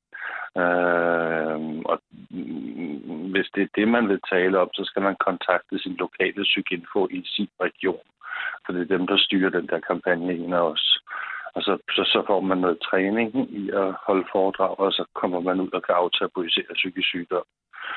Og det kan jo være, hvis der er et eller andet, man vil tale om, at der er noget tilsvarende, nogle, nogle interesseorganisationer, der, der, der står for det emne, der kunne være interesseret i at have foredragsholdere. Øh, Jeg har også lavet mange foredrag på Depressionsforeningen, øh, som er forening for folk med bipolar ledelse. Mm-hmm. Øh, og, og, og, og, og forret, eller foredragene har ligesom øh, øh, holdt sig selv kørende med, og så har der været nogen med til et foredrag, som så har booket mig til et nyt foredrag. Øh, og så har de der øh, organisationer jo sendt mig ud, så det på den måde, jeg har fået lavet så mange foredrag. Okay, jamen det, det her med, det råd givet videre til hvem end det er, der spørger derude. Øh, når nu vi taler om, om arv i net, Mads, øh, Mhm. mm. hvad tænker du så? Øh, jeg gør mig tit mange tanker om, hvad skal min... For det første, jeg tror ikke, min søn kommer til at arve så meget efter mig. Jeg har ikke sådan den store formue. nej.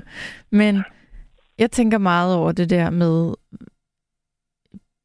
For eksempel tænkte jeg forleden, hvad nu hvis jeg 7 9 13 skulle falde død om i morgen? Hvem kommer så og rydder Ja. op i mit hjem? Ja, Og hvad er det, de øh, rydder op, når de åbner sk- skabe og skuffer? Så kommer jeg til at tænke på, at jeg må da egentlig hellere få ryddet rigtig ordentligt op i mit hjem, fordi Og- man skal jo og er efterlade det til nogen. Jamen, jeg, øh, jeg, jeg, jeg er kun, eller jeg er 44, men, men det Ja, var okay. mere tanken om, man, man skal tænke på, at der også kommer nogen efter en, Ja, der er ligesom skal... Det er måske også til soverne på forskud, men, jeg, men øhm, det er jo en anden ting. Hvad er det, som man både fysisk, men også øh, sådan i overført betydning giver videre? Det går jeg og tænker meget over så der, der, var i hvert fald en del af ryddet op efter min mor. Øh, men hun havde jo vidst, at hun skulle dø i tre år i hvert fald, ikke? Øh, og hun havde jo lavet sådan nogle ting med sådan nogle guides med, at de papirer, du skal bruge til det, er der og sådan noget. Ikke? Så der var sådan en, en, en instruks til hendes bo. Øh, så det var i hvert fald meget rart at vide, at livsforsikringspapirer var der og sådan noget, som man står og skal bruge, når, når, når går bort. Ikke? Jo, og der, der, jeg havde også, øh, jeg har en veninde, hvis far lige pludselig døde, og Ja. altså han efterlod sig kaos. De vidste ikke Ja. selvfølgelig, eller de vidste ikke, hvad var hans, øh, altså, det, hvor havde han konti, hvor var de forskellige nøgler til de forskellige ting. Nej, Øhm, nej. Og der talte vi om, altså, det, min far han havde lavet sådan små æsker og små øh, mapper øh, med, hvor alting var, og hvad vi skulle gøre, og øh, koder til alting, og det, det rystede jeg altid lidt på hovedet over. Men da han sagde, at jeg døde, så tænkte jeg, at det var da egentlig virkelig dejligt, han gjorde det. Ja, ja, For det gjorde ja, ja, alting lidt nemmere.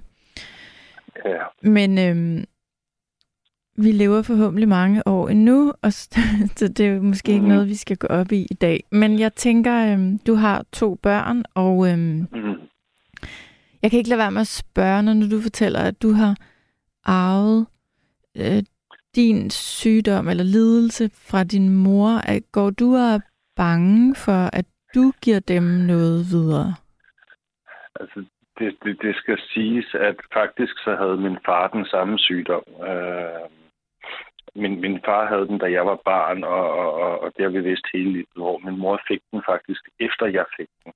Så det var sådan lidt underligt. Øh, men jeg tror, jeg tænker, at, at, at min ekskone er, er, er meget psykisk sund. Øh, så der er mindre risiko for, at mine børn arver den, end at jeg arvede den. Ja, du har sådan været Øh, dobbelt... Øh, eksponeret, eller hvad man Ja, skal sige. ja. Ja. Men, men, men jeg har lavet en bog, der hedder Mor, Far, Bipolar, som er, er, er en samtalebog til børn af bipolare forældre. Og det er jo faktisk lidt fordi, at jeg godt vil ruste mine børn til at dele med den her sygdom, og også både min sygdom, men også hvis de selv skulle få den en dag. Ikke? Jo, det er da en rigtig fin tanke. Ja. En, og så en, kan en også bog, glæde en, andre. ja. Og er det en bog, du har... Hvor kan, hvor kan, hvad nu, hvis man sidder og lytter og tænker, den bog vil jeg gerne have fingrene i? ja, det er rigtig reklame for mig, men man ja. kan finde den på min hjemmeside, som hedder inkluderfler.nu. Øh, men det er ligesom også det eneste sted, man kan finde den, tror jeg, i øjeblikket. Ej, man, man må også kunne søge den. Vi er, den er også på biblioteker og sådan noget, og, og og, og, og, og, og, og, og måske kan boghandlere stadigvæk nå at skaffe den. Vi fik lavet den i starten af coronaperioden. Så der var ikke sådan så meget hype om den. Øh, men, men, men vi fik lavet et oplag på, på, på, på 500 eksemplarer, som, som der stadigvæk er nogen tilbage af. Ja, men det kan da godt være, at der er nogen, der sidder og tænker, det, jeg vil gerne have fingrene i sådan et eksemplar. Så er vi så her kan man med... søge på mor og far bipolar.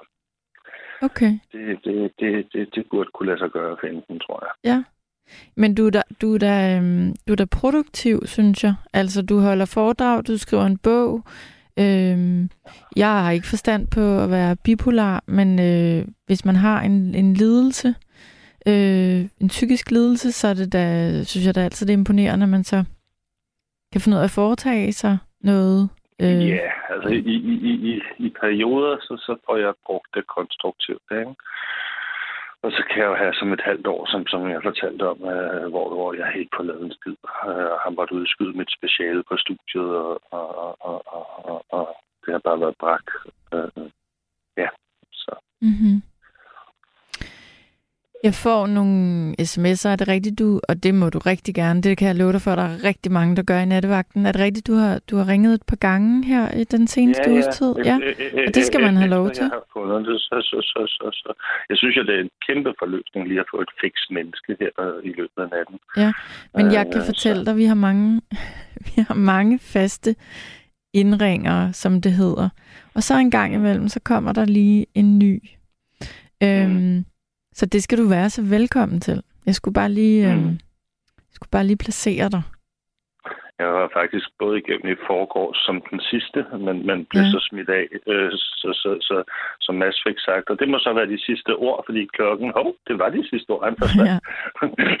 så, så jeg tænkte, det var meget passende. Jeg startede med at ringe op i går, så jeg kunne lige få sagt pænt farvel og Ja, følge op på samtalen. Så jeg var igennem lidt længere tid i går. ja, okay. Men det er bare helt i orden. Øhm, der er nogle lytter, der skriver nogle råd til dig, og jeg skal ikke gøre mig klog på, hvad der er rigtigt og forkert med, med den lidelse, du har. Men jeg vil sige, at der er nogle lytter, der har skrevet... Øh, der er blandt andet en, der skriver... Og igen, det, jeg ved ikke noget om det her. Jeg læser bare højt. Der er en, der skriver, at hvis man lider af det, du gør, så kan man tage nogle superfoods i pulverform, der hedder... Kan jeg ikke finde navnet? Heal for Meal. Siger det der noget? Det er piger, der skriver det. Pia, tror jeg, har skrevet på, på Facebook efter i går, hvor hun har givet vildt mange gode råd. Okay. Og hun, hun har givet mig en bog, som jeg har tre fjerdedel igennem. Den er vildt spændende. Nå, hvor Hun fint. er brainy, brainy, gode råd. Men Ja. det kan være, at hun vil skrive det på, på, på tråden i stedet, fordi det kunne være, det var rart at have navnet øh, på de der superfoods. Det kan være, hun vil skrive det, eller måske hun vil ringe. Ja, på Facebook. Ja, på, ja. ja, ja, ja, på vores Facebook-side. Ja, det var der, hun har skrevet de andre råd. Ja, ja. Det kan jo være, at det er en anden piger, men altså, Mm, jeg ved det ikke. nej. Man ved det ikke. Øhm, jeg, øh, jeg synes, det er dejligt, hvis det kan hjælpe dig, at du ringer til nattevagten. og Det skal du da bare altid øh, benytte dig af. Særligt sådan en nat som i nat, hvor jeg kan afsløre, at vi har ikke så mange, der ringer, som vi plejer, men det øh, vi laver sådan en, nogle gange så taler vi om herinde i nattevagten, hvornår er der mange, der ringer, hvornår er der mange, der lytter, hvornår er der ikke. Og lørdag er altid sådan en lidt, en lidt stille nat. Okay. Ja. Jeg, jeg ringer jo også til det, der hedder akutmodtagelsen nogle gange. Og de har jo også forskellige travlhedsniveau, så, så jeg er altid sådan meget undskyld, men har du tid til at tale to minutter med mig om noget superkut? Og, og, og, og, og så siger de ja eller nej, fordi hvis der er travlt, så har de måske faktisk ikke travlt til at tale to minutter om noget, der ikke er akut. Men, men, men som oftest, så siger de jo ja, to minutter har jeg tid til. Ja. Og så, så, så, så når der er gået 1 minut og 50 sekunder, så siger jeg, nå, men nu er der 10 sekunder tilbage, så nu vil jeg godt slutte vores samtale. Så, så har jeg efterhånden fået sådan en vis øh, respekt måske, for at jeg faktisk overholder de der to minutter, jeg snakker om. Ikke? Jo, at du så skal så, fatte dig i korthed. Så, så, så, så, så, så, så kender de mig, så, så får jeg ofte lov til lige at ringe to minutter og få et piksmenneske. Mm-hmm. Så, ja. Men, men det var før jeg fandt ja. Ja. men det var også en timingsting, fordi det var også nogle gange, at jeg vågner klokken tre, og så, så, så er man sådan lidt mere illestet. Ikke? Der er også nogen, der hedder Sankt Nikolaj-tjenesten, som man også kan ringe til. Det er også et godt tilbud. Ja, og nu, nu du nævner dem, fordi vi har engang imellem haft lyttere igennem, der, der, øh, der fortæller, at de har ringet dertil, og hvad er det, der er specielt ved... Altså, er det også bare nogle frivillige, der sidder og, man, Ja, vil tale altså, det, med en, ligegyldigt hvad man egentlig ringer om? Ja, det er for folk, der føler sig ensomme, Okay. øh, som gerne vil have nogen at tale med. Ja. Og det er, er, er, er meget øh, sådan gamle mennesker, seniorpensionister, øh, som, som er frivillige der. Øh,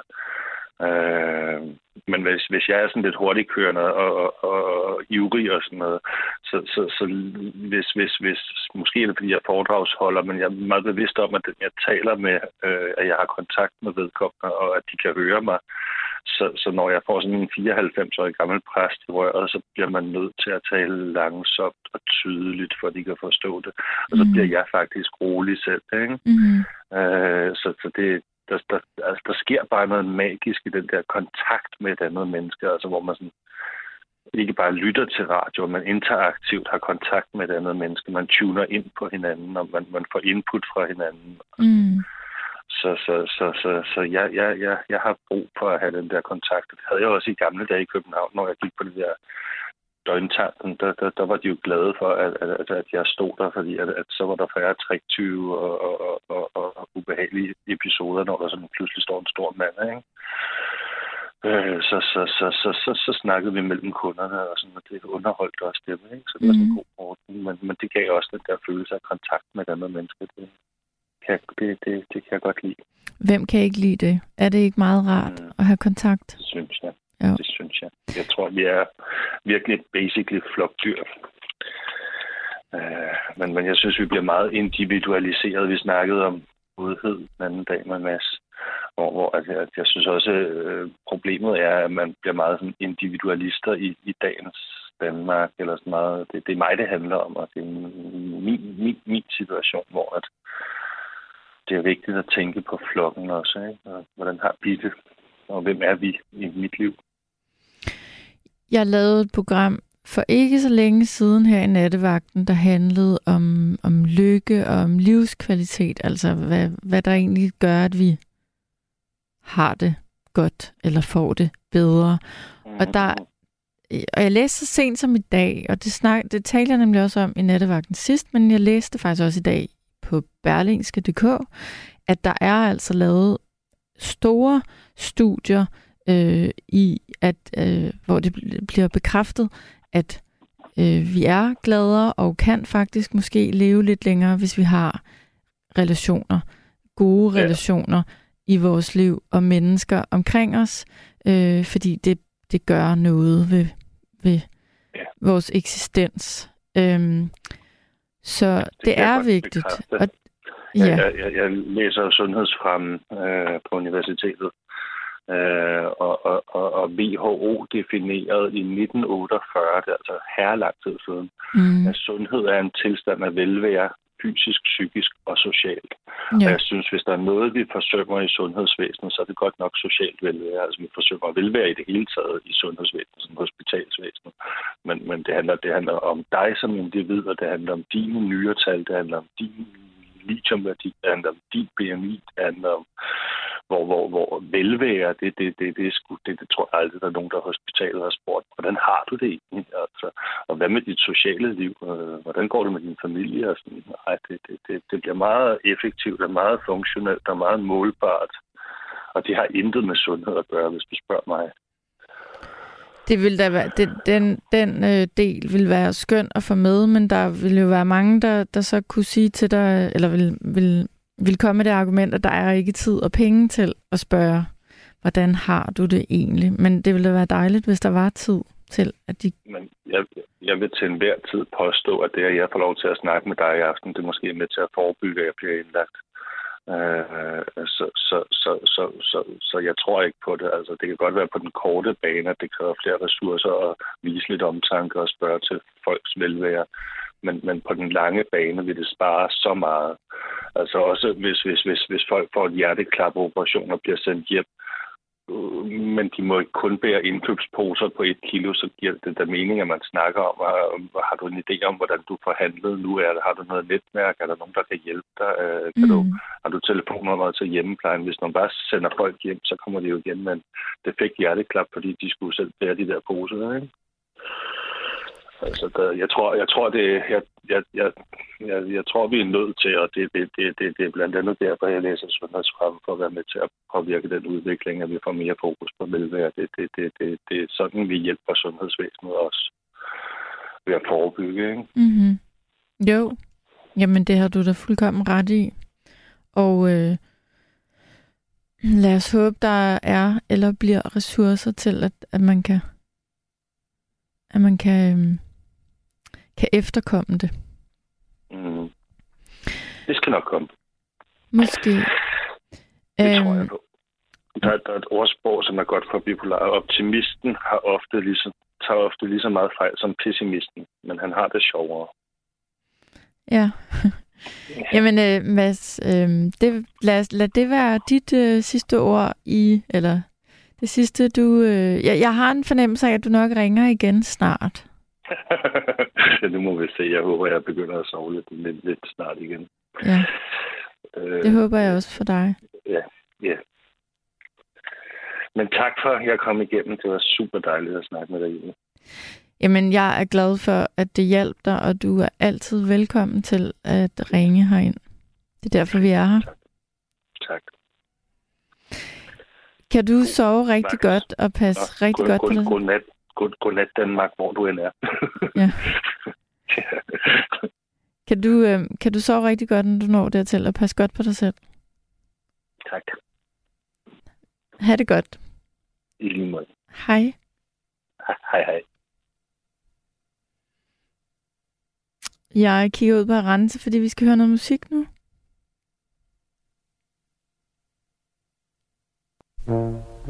What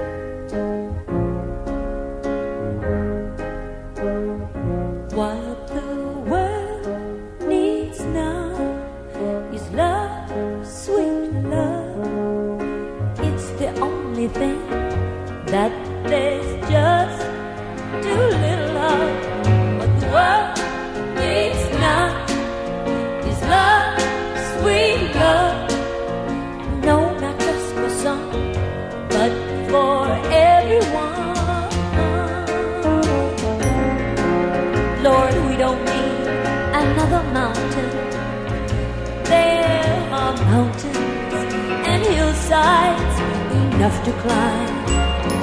There are oceans and rivers enough to cross, enough to last till the end of time. What the world needs now is love, sweet love. It's the only thing that there's just to live of. What the world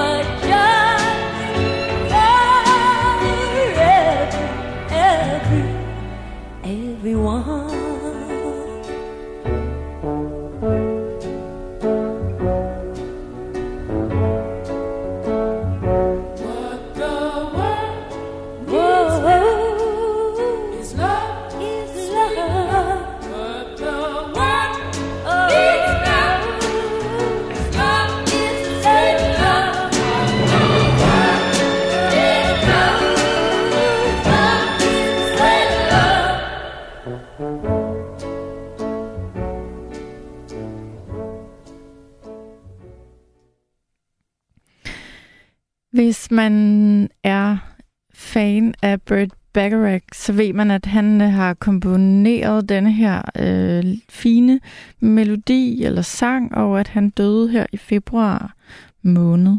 Så jeg synes, vi skulle høre et lille stykke musik fra hans side. Nu skal jeg tale med Pia. Er du der, Pia? Ja, jeg er lige her, Julie. Jeg har siddet tålmodig og ventet. Ja, det har du, det ved jeg. Øhm, og det er jeg glad for. Tak skal du have. Og nu er du igennem. Og Hvad har godt. du på hjertet, Pia? jamen, i forhold til det med arve, så er det sådan lidt spøjst, fordi jeg har mistet mine forældre ligesom dig. Ja. Øh, faktisk så har jeg mistet alle. Øh, og især fordi mange de af forskellige årsager blev ikke så gamle. Øh, men min bedstemor, hun blev gammel. Hun blev øh, næsten 100 på nær nogle måneder. Og sjovt nok, så har jeg flere ting, jeg minder om fra hende, men sikkert også, fordi jeg er vokset op hos hende. Så det handler om social prægning, vil jeg sige. Ja. Og øh, noget, som jeg respekterer hende meget for, det var, at hun var et meget øh, hjælpsomt, generøst og gæstfrit menneske. Og når man vokser op med sådan en tingest, så bliver man jo selv sådan. Øhm, og det er nogle egenskaber, jeg faktisk er ret stolt over at have, fordi jeg synes ikke, der er så mange mennesker, der har de egenskaber længere. Øhm, og jeg synes, det er nogle gode egenskaber at have. Ja.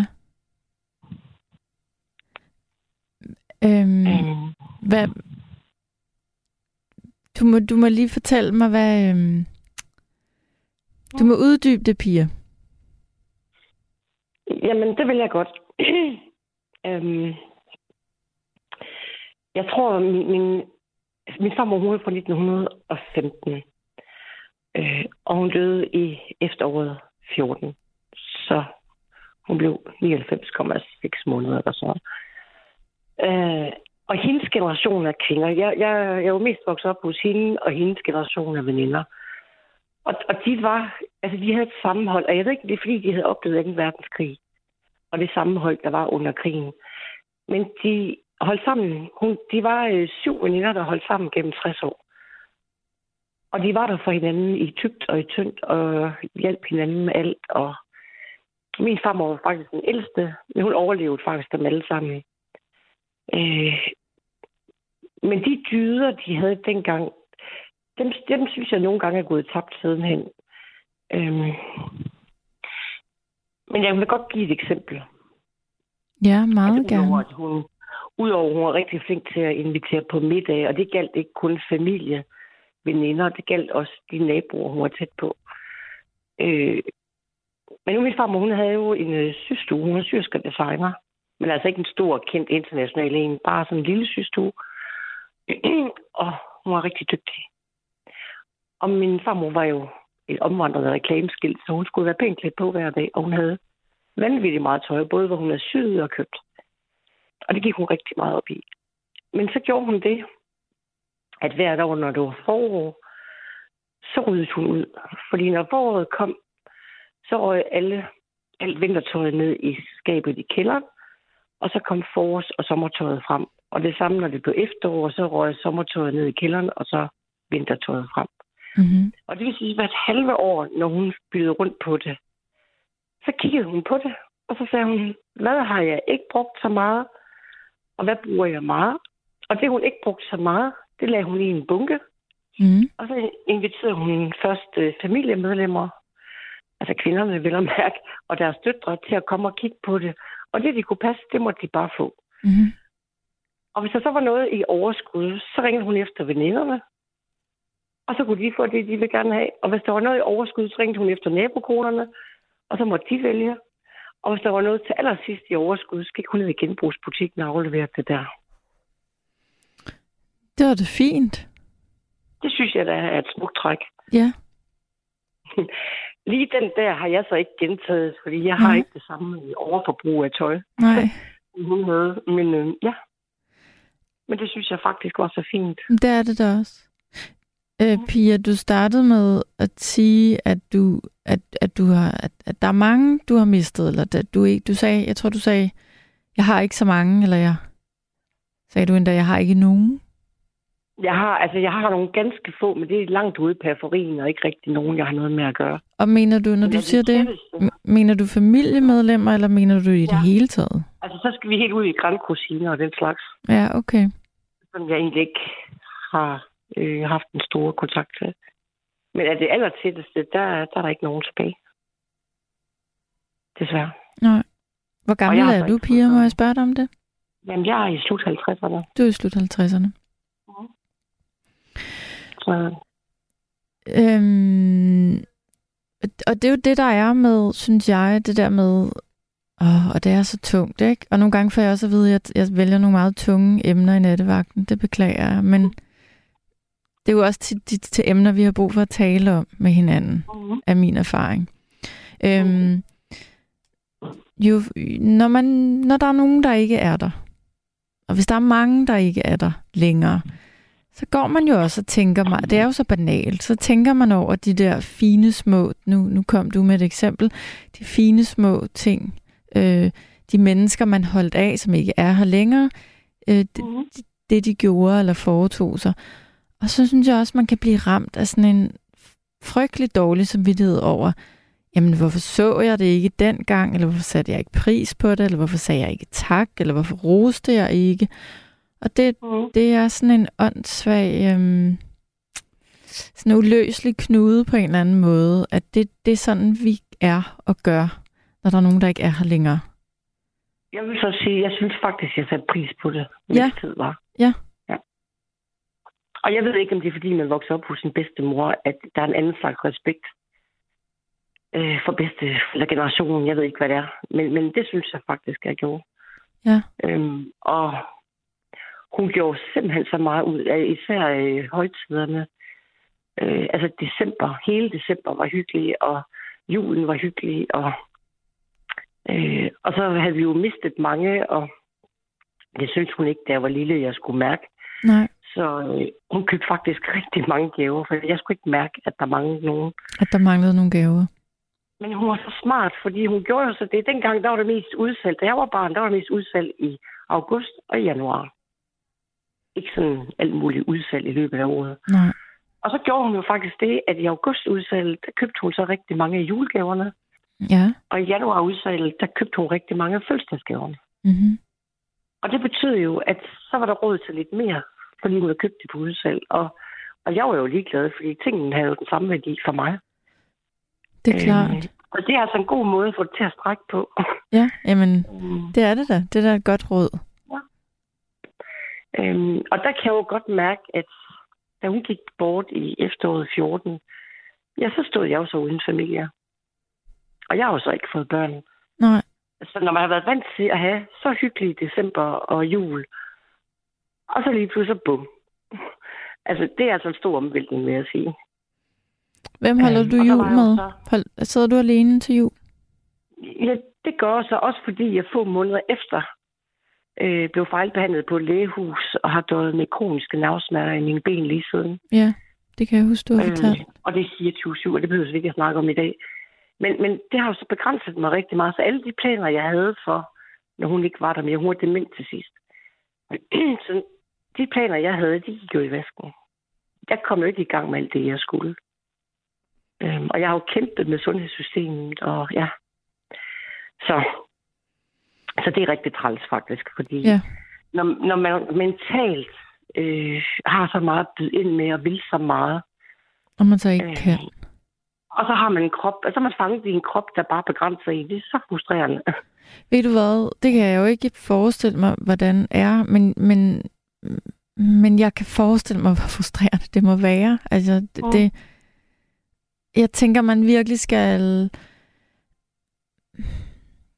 mentalt øh, kunne hive øh, op i sig selv ret ofte og sige, "Mm, okay, men så, så prøver jeg at se lyst på det, eller så prøver jeg at gøre sådan her. Det kræver noget, øh, ja, hvad Altså, kræver det, piger? Ja, men det kan jeg godt sige dig. Fordi jeg har et rigt indre liv. Og det har jeg, fordi her om halvandet år, så kan jeg faktisk fejre, at min interesse for psykologi har varet i 30 år. Startede tilbage i 94. Undskyld, du kan fejre et hvad? 30 år Ja, med psykologi som interesseområde. okay. Og på de 30 år har jeg jo læst rigtig meget, og uddannelser, kurser, you name it. Og jeg elsker stadigvæk, der, det er et område, psykologien er jo et område, der udvikler sig hele tiden, så jeg læser rigtig meget og hører mange lydbøger og hører mange foredrag. Og, så på den måde holder mig, altså mit indre liv fejler altså ikke noget, det er meget aktivt. Det er Og jeg har jo dejligt. rigtig mange øhm, værktøjer, og, og nu har jeg faktisk her for nogle dage siden anbefalet øh, Mads, ham du lige har snakket med, Ja, øh, bogen, der hedder De selvhelbredende sind af Mette Louise Holland. ja. Og så Øh, det er dig, der... mange. Det, det nævnte Mads godt, at der var en pige, der havde anbefalet Ja. ham en bog. Og der er rigtig mange... Øh, Mette Louise Holland er faktisk psykolog og har hjulpet rigtig mange via de der principper. Øh, og det er ikke nogen selvhjælpsbog eller noget andet kompliceret, men det er en, en bestemt måde at tænke på. Og man er nødt til at læse bogen, eller lytte til bogen. Den ligger på Mofibo og de andre steder, for at forstå, hvad det går ud på. Men det handler faktisk meget om at observere tankerne. Fordi mine tanker kan også godt dykke. Men så ved at have læst den bog, så kan jeg så sige, jamen, før jeg fik lige præcis den tanke, der fejlte mit humør jo ikke noget. Så det var tanken, der væltede mit humør. Og så må jeg tilbage til den sindstilstand, tilstand, jeg var i lige før. Så det er sådan nogle gode værktøjer at have. Øhm, og, og når Men, men må, må jeg sige noget til det? Fordi jeg synes, jeg har altid tænkt, det er imponerende, når folk øhm, kan, kan udøve det, du, du forklarer. Altså det her med at observere sine tanker og prøve at tage afstand til dem og bare og tænke, det er bare tanker. Jeg tror, der er rigtig mange mennesker, der ikke kan finde ud af det. Ja, altså jeg ved ikke, hvad det er for nogle egenskaber, det kræver for at kunne det. Men, men altså, når, med, når med Louise Holland, hun siger, at man skal observere tankerne, ligesom de skyer på himlen, der kommer og går. Det kan jeg med mine tanker. Jeg kan godt observere dem og registrere dem, og så sige, at det er bare en tanker. Fordi tanker er bare tanker. Og det, vi skal huske på, det er, at i løbet af et døgn, der har vi tænkt tusindvis af tanker. Små og korte og lange og bla bla bla. Og vi har haft mange følelsesmæssige stemninger i løbet af en dag. Mm. Og det kommer og går, og det skal vi bare have lov til. Vi skal bare lade det passere. Og det, det, det forstår jeg godt. Jeg tror bare, der er mange, som, som er deres tanker, eller bliver deres tanker, og så kan det være svært, hvis man ikke øh, er sådan, har det rigtig godt, eller meget lys i sindet. Øh, så, Men så, det er jo fordi, vi kan have de der gentagelsestanker, ja.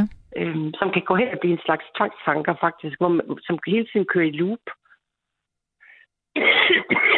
Men Ja. det kan man altså godt komme Jamen, jeg, jeg tror i hvert fald, du er en af de heldige, der, der så kan finde ud af at observere dine tanker, for jeg ved godt, det er en, en populær metode. Jeg tror bare, det er ikke alle, der kan. Pia, jeg vil godt lige spørge dig om noget. Jeg skal nemlig lige nå at have en lytter igennem, øh, ud over dig. Men jeg vil godt lige stille et spørgsmål, fordi der er et par lyttere, der har spurgt, om du har haft en karriere inden for musikbranchen. Jamen, det synes jeg ikke vedkommer den her samtale. Nej, okay. Der er en Og del, er der spørger. korrekt, At jeg for 20 år siden arbejdede inden for, ikke, ikke kun musikbranchen, men underholdningsbranchen, men det ligger 20 år tilbage. Okay, okay, okay. Jamen, så, så har vi svar på det. Det taler vi om en anden der dag, noget, måske. Godt vil sige, faktisk. Der er noget, jeg faktisk godt vil sige. Ja. Øhm, nu var Mads, din tidligere gæstelytter, jo inde og fortæller om hans sygdom. Ja. Mm, og nu har jeg jo interesseret mig for de her områder i mange, mange år. Og, og jeg kan fortælle, at noget af det nyeste inden for forskningen er, at man begynder at se en sammenhæng imellem vores kosts betydning. Ikke kun for vores fysiske helbred, men også for vores psykiske trivsel. Så det vil sige, at man spiser en sund og varieret kost, har faktisk rigtig meget betydning for, hvordan vi har det psykisk. Mm-hmm. Ja. Øhm, og, og det er sådan, at mange gange, og det vil jeg godt lige afrunde med at sige, mange gange, nu har jeg så mine smerter, og det tager så også noget af min appetit. Og så kan det være nogen, du ved, der har depression og andet, som gør, at de ikke har den store appetit. Men der vil jeg så sige, der er jo kommet noget, der hedder superfood. Og det vil jeg godt lige slå slag for. Superfood, det er noget pulver, øh, der indeholder alle de vitaminer og mineraler, man overhovedet har brug for inden for alt det grønne og alt det sunde. Og det skal man bare blande op med vand eller noget andet, man har lyst til at drikke, røre det rundt, og så drikke det. Og så får du simpelthen alle de næringsstoffer, du har brug for, og på den måde kan du opbygge noget energi og overskud. Mm-hmm. Tak, Og det- Pia. Det er hermed givet videre. Det, det har du ikke lyst til at høre, eller hvad? Jo, men jeg har nævnt det en gang i aften. Øh, jeg nævnte det for Mads, så nu, nu nævner vi det igen. Og så, så tænker jeg, at vi har været omkring det har i jeg nat. nat. talt med dine teknikere, så det Ja. har jeg ikke hørt. Det Nej. undskyld. Det er okay. Men, øh, men jeg vil sige tak for i nat, fordi jeg vil lige have en, en sidste lytter øh, igennem, som har ventet længe. Men tak igen, Pia, for det råd. Det var slet. Kan du have det rigtig godt? Ja, lige måde. Tak. Hej, hej. Og så har jeg Inger igennem. Er det rigtigt? Det er det. Kan du høre mig? Det kan jeg. Nå, okay, for du er helt tavs. Hvad har du, øh, hvad vil du fortælle her? Øh, Nej, øh, nej, det er Rense, der har ringet til mig, og, øh, og så spurgte jeg hende, hvad, hvorfor hun ringer, så siger at det er, fordi du må ikke, det skal jeg selvfølgelig ikke bestemme, det er, det er et råd. Du må ikke smide din, de fotografier, du har fra din historie væk. nej, ved du hvad? Det kunne jeg heller ikke finde på. Øh, det kommer jeg ikke til. Øh, det gør jeg ikke. Men øh, nej, det ville være dumt og, og, og forkert og respektløst på en eller anden måde, ikke, hvis man gjorde det.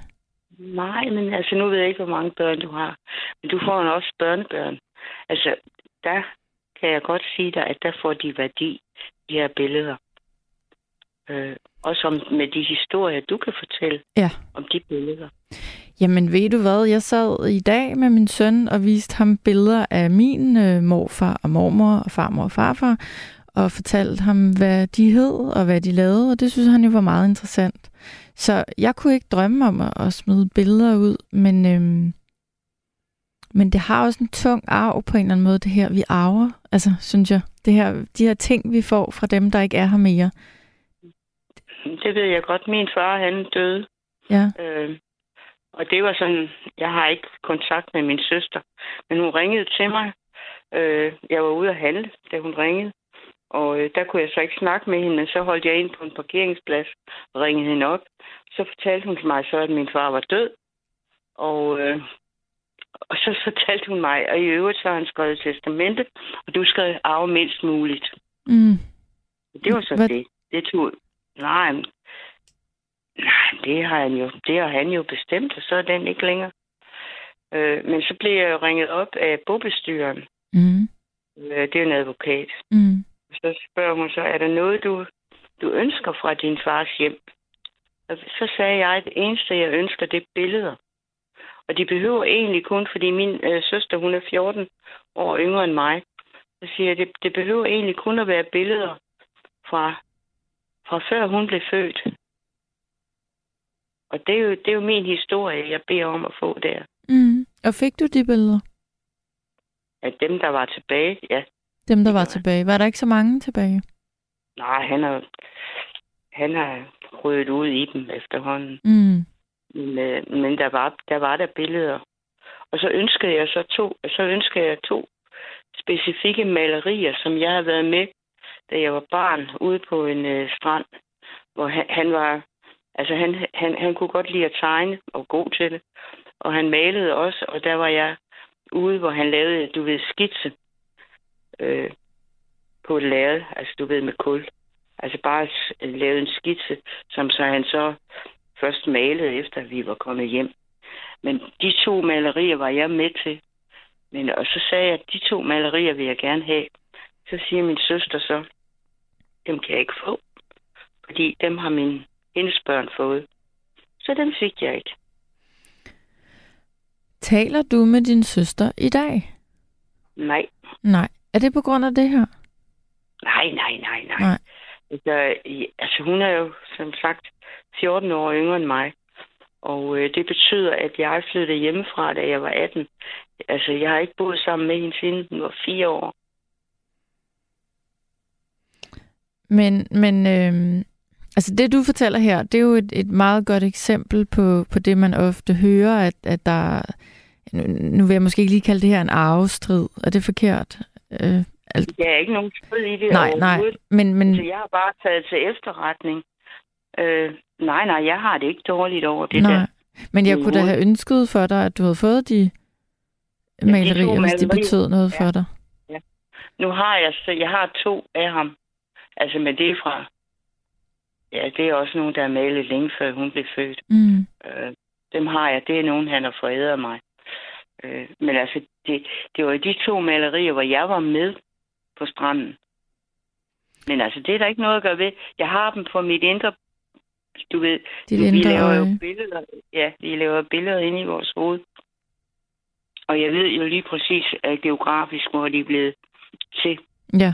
Og der, har hun, og der har hun aldrig været. Men øh, det er lige meget. Det, det, det kan jeg ikke. Det kan jeg ikke altså gå og have det skidt over. Det kan jeg ikke. Nej, altså det kloge er, det smarte er vel at lade være med at bruge energi på sådan nogle ting, men jeg kan godt forstå, at folk gør det.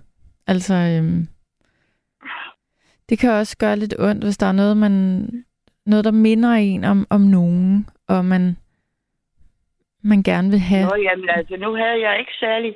Altså, min far, han var stort set næsten aldrig hjemme. Og det er jo så nogle af de der få øjeblikke, hvor vi var sammen om noget. Eller hvor jeg blev involveret. Ja. Men altså, det, det, det er der ikke noget at gøre ved. Sådan var det bare. Altså, sådan er det. Ja. Ja, men altså, øhm, du, du fik nogle, øh, nogle fotos, nogle fotografier, og hvor er de henne nu? Er det sådan nogle, du har fremme, eller ligger de i en Nej, skuffe et eller andet har, sted? nej, jeg har dem stående i... Altså, nej, de, de, jeg, jeg har, har dem ikke fremme. Det har jeg ikke. Nej. Men, øh, og der mangler der også nogen, som jeg... Men altså, hun sagde til mig, at han... Efter... Jeg havde jo ikke kontakt med min far heller de sidste år. Øh, nogle år. Og øh, hun sagde, at han flyttede syv gange, efter min mor var død, og han solgte deres hus. Øh, der har han boet syv forskellige steder. Og det vil sige, at han har jo ryddet op. Mm. Altså de ting og sager. Alle de mange gange, han nåede at flytte. Ja. Så, så, så det er der jo nok en naturlig forklaring på, er der ikke det? At der, at der er ting, der ikke var der længere. Jo, man, man rydder jo lidt op og smider lidt ud, hver gang man flytter. Ja. Jo, og så har jeg så fået, øh, jeg fik fotografier af mig selv, og dem har han gemt. Og et af dem, det er faktisk et meget stort et, som er i indrammet billede. Det hænger faktisk på min væg. Det er Ja. godt nok af mig selv. Ja, men det må du da gerne have hængende. Men øh, rammen, rammen, det er, altså det er et svendestykke. Det er sådan en ramme, du ved, med indlagt øh, træ, halløjsager. Ja, Altså forskellige farvede træ. ja, okay. Meget gammeldags, kunne jeg sige. Men altså et, et håndværk, der virkelig, det er et meget flot hånd, snedkerhåndværk. Og hvor det er hænger det. det henne i dit hjem? Det hænger på en af væggene inde i stuen. På en af væggene inde i stuen. Ja.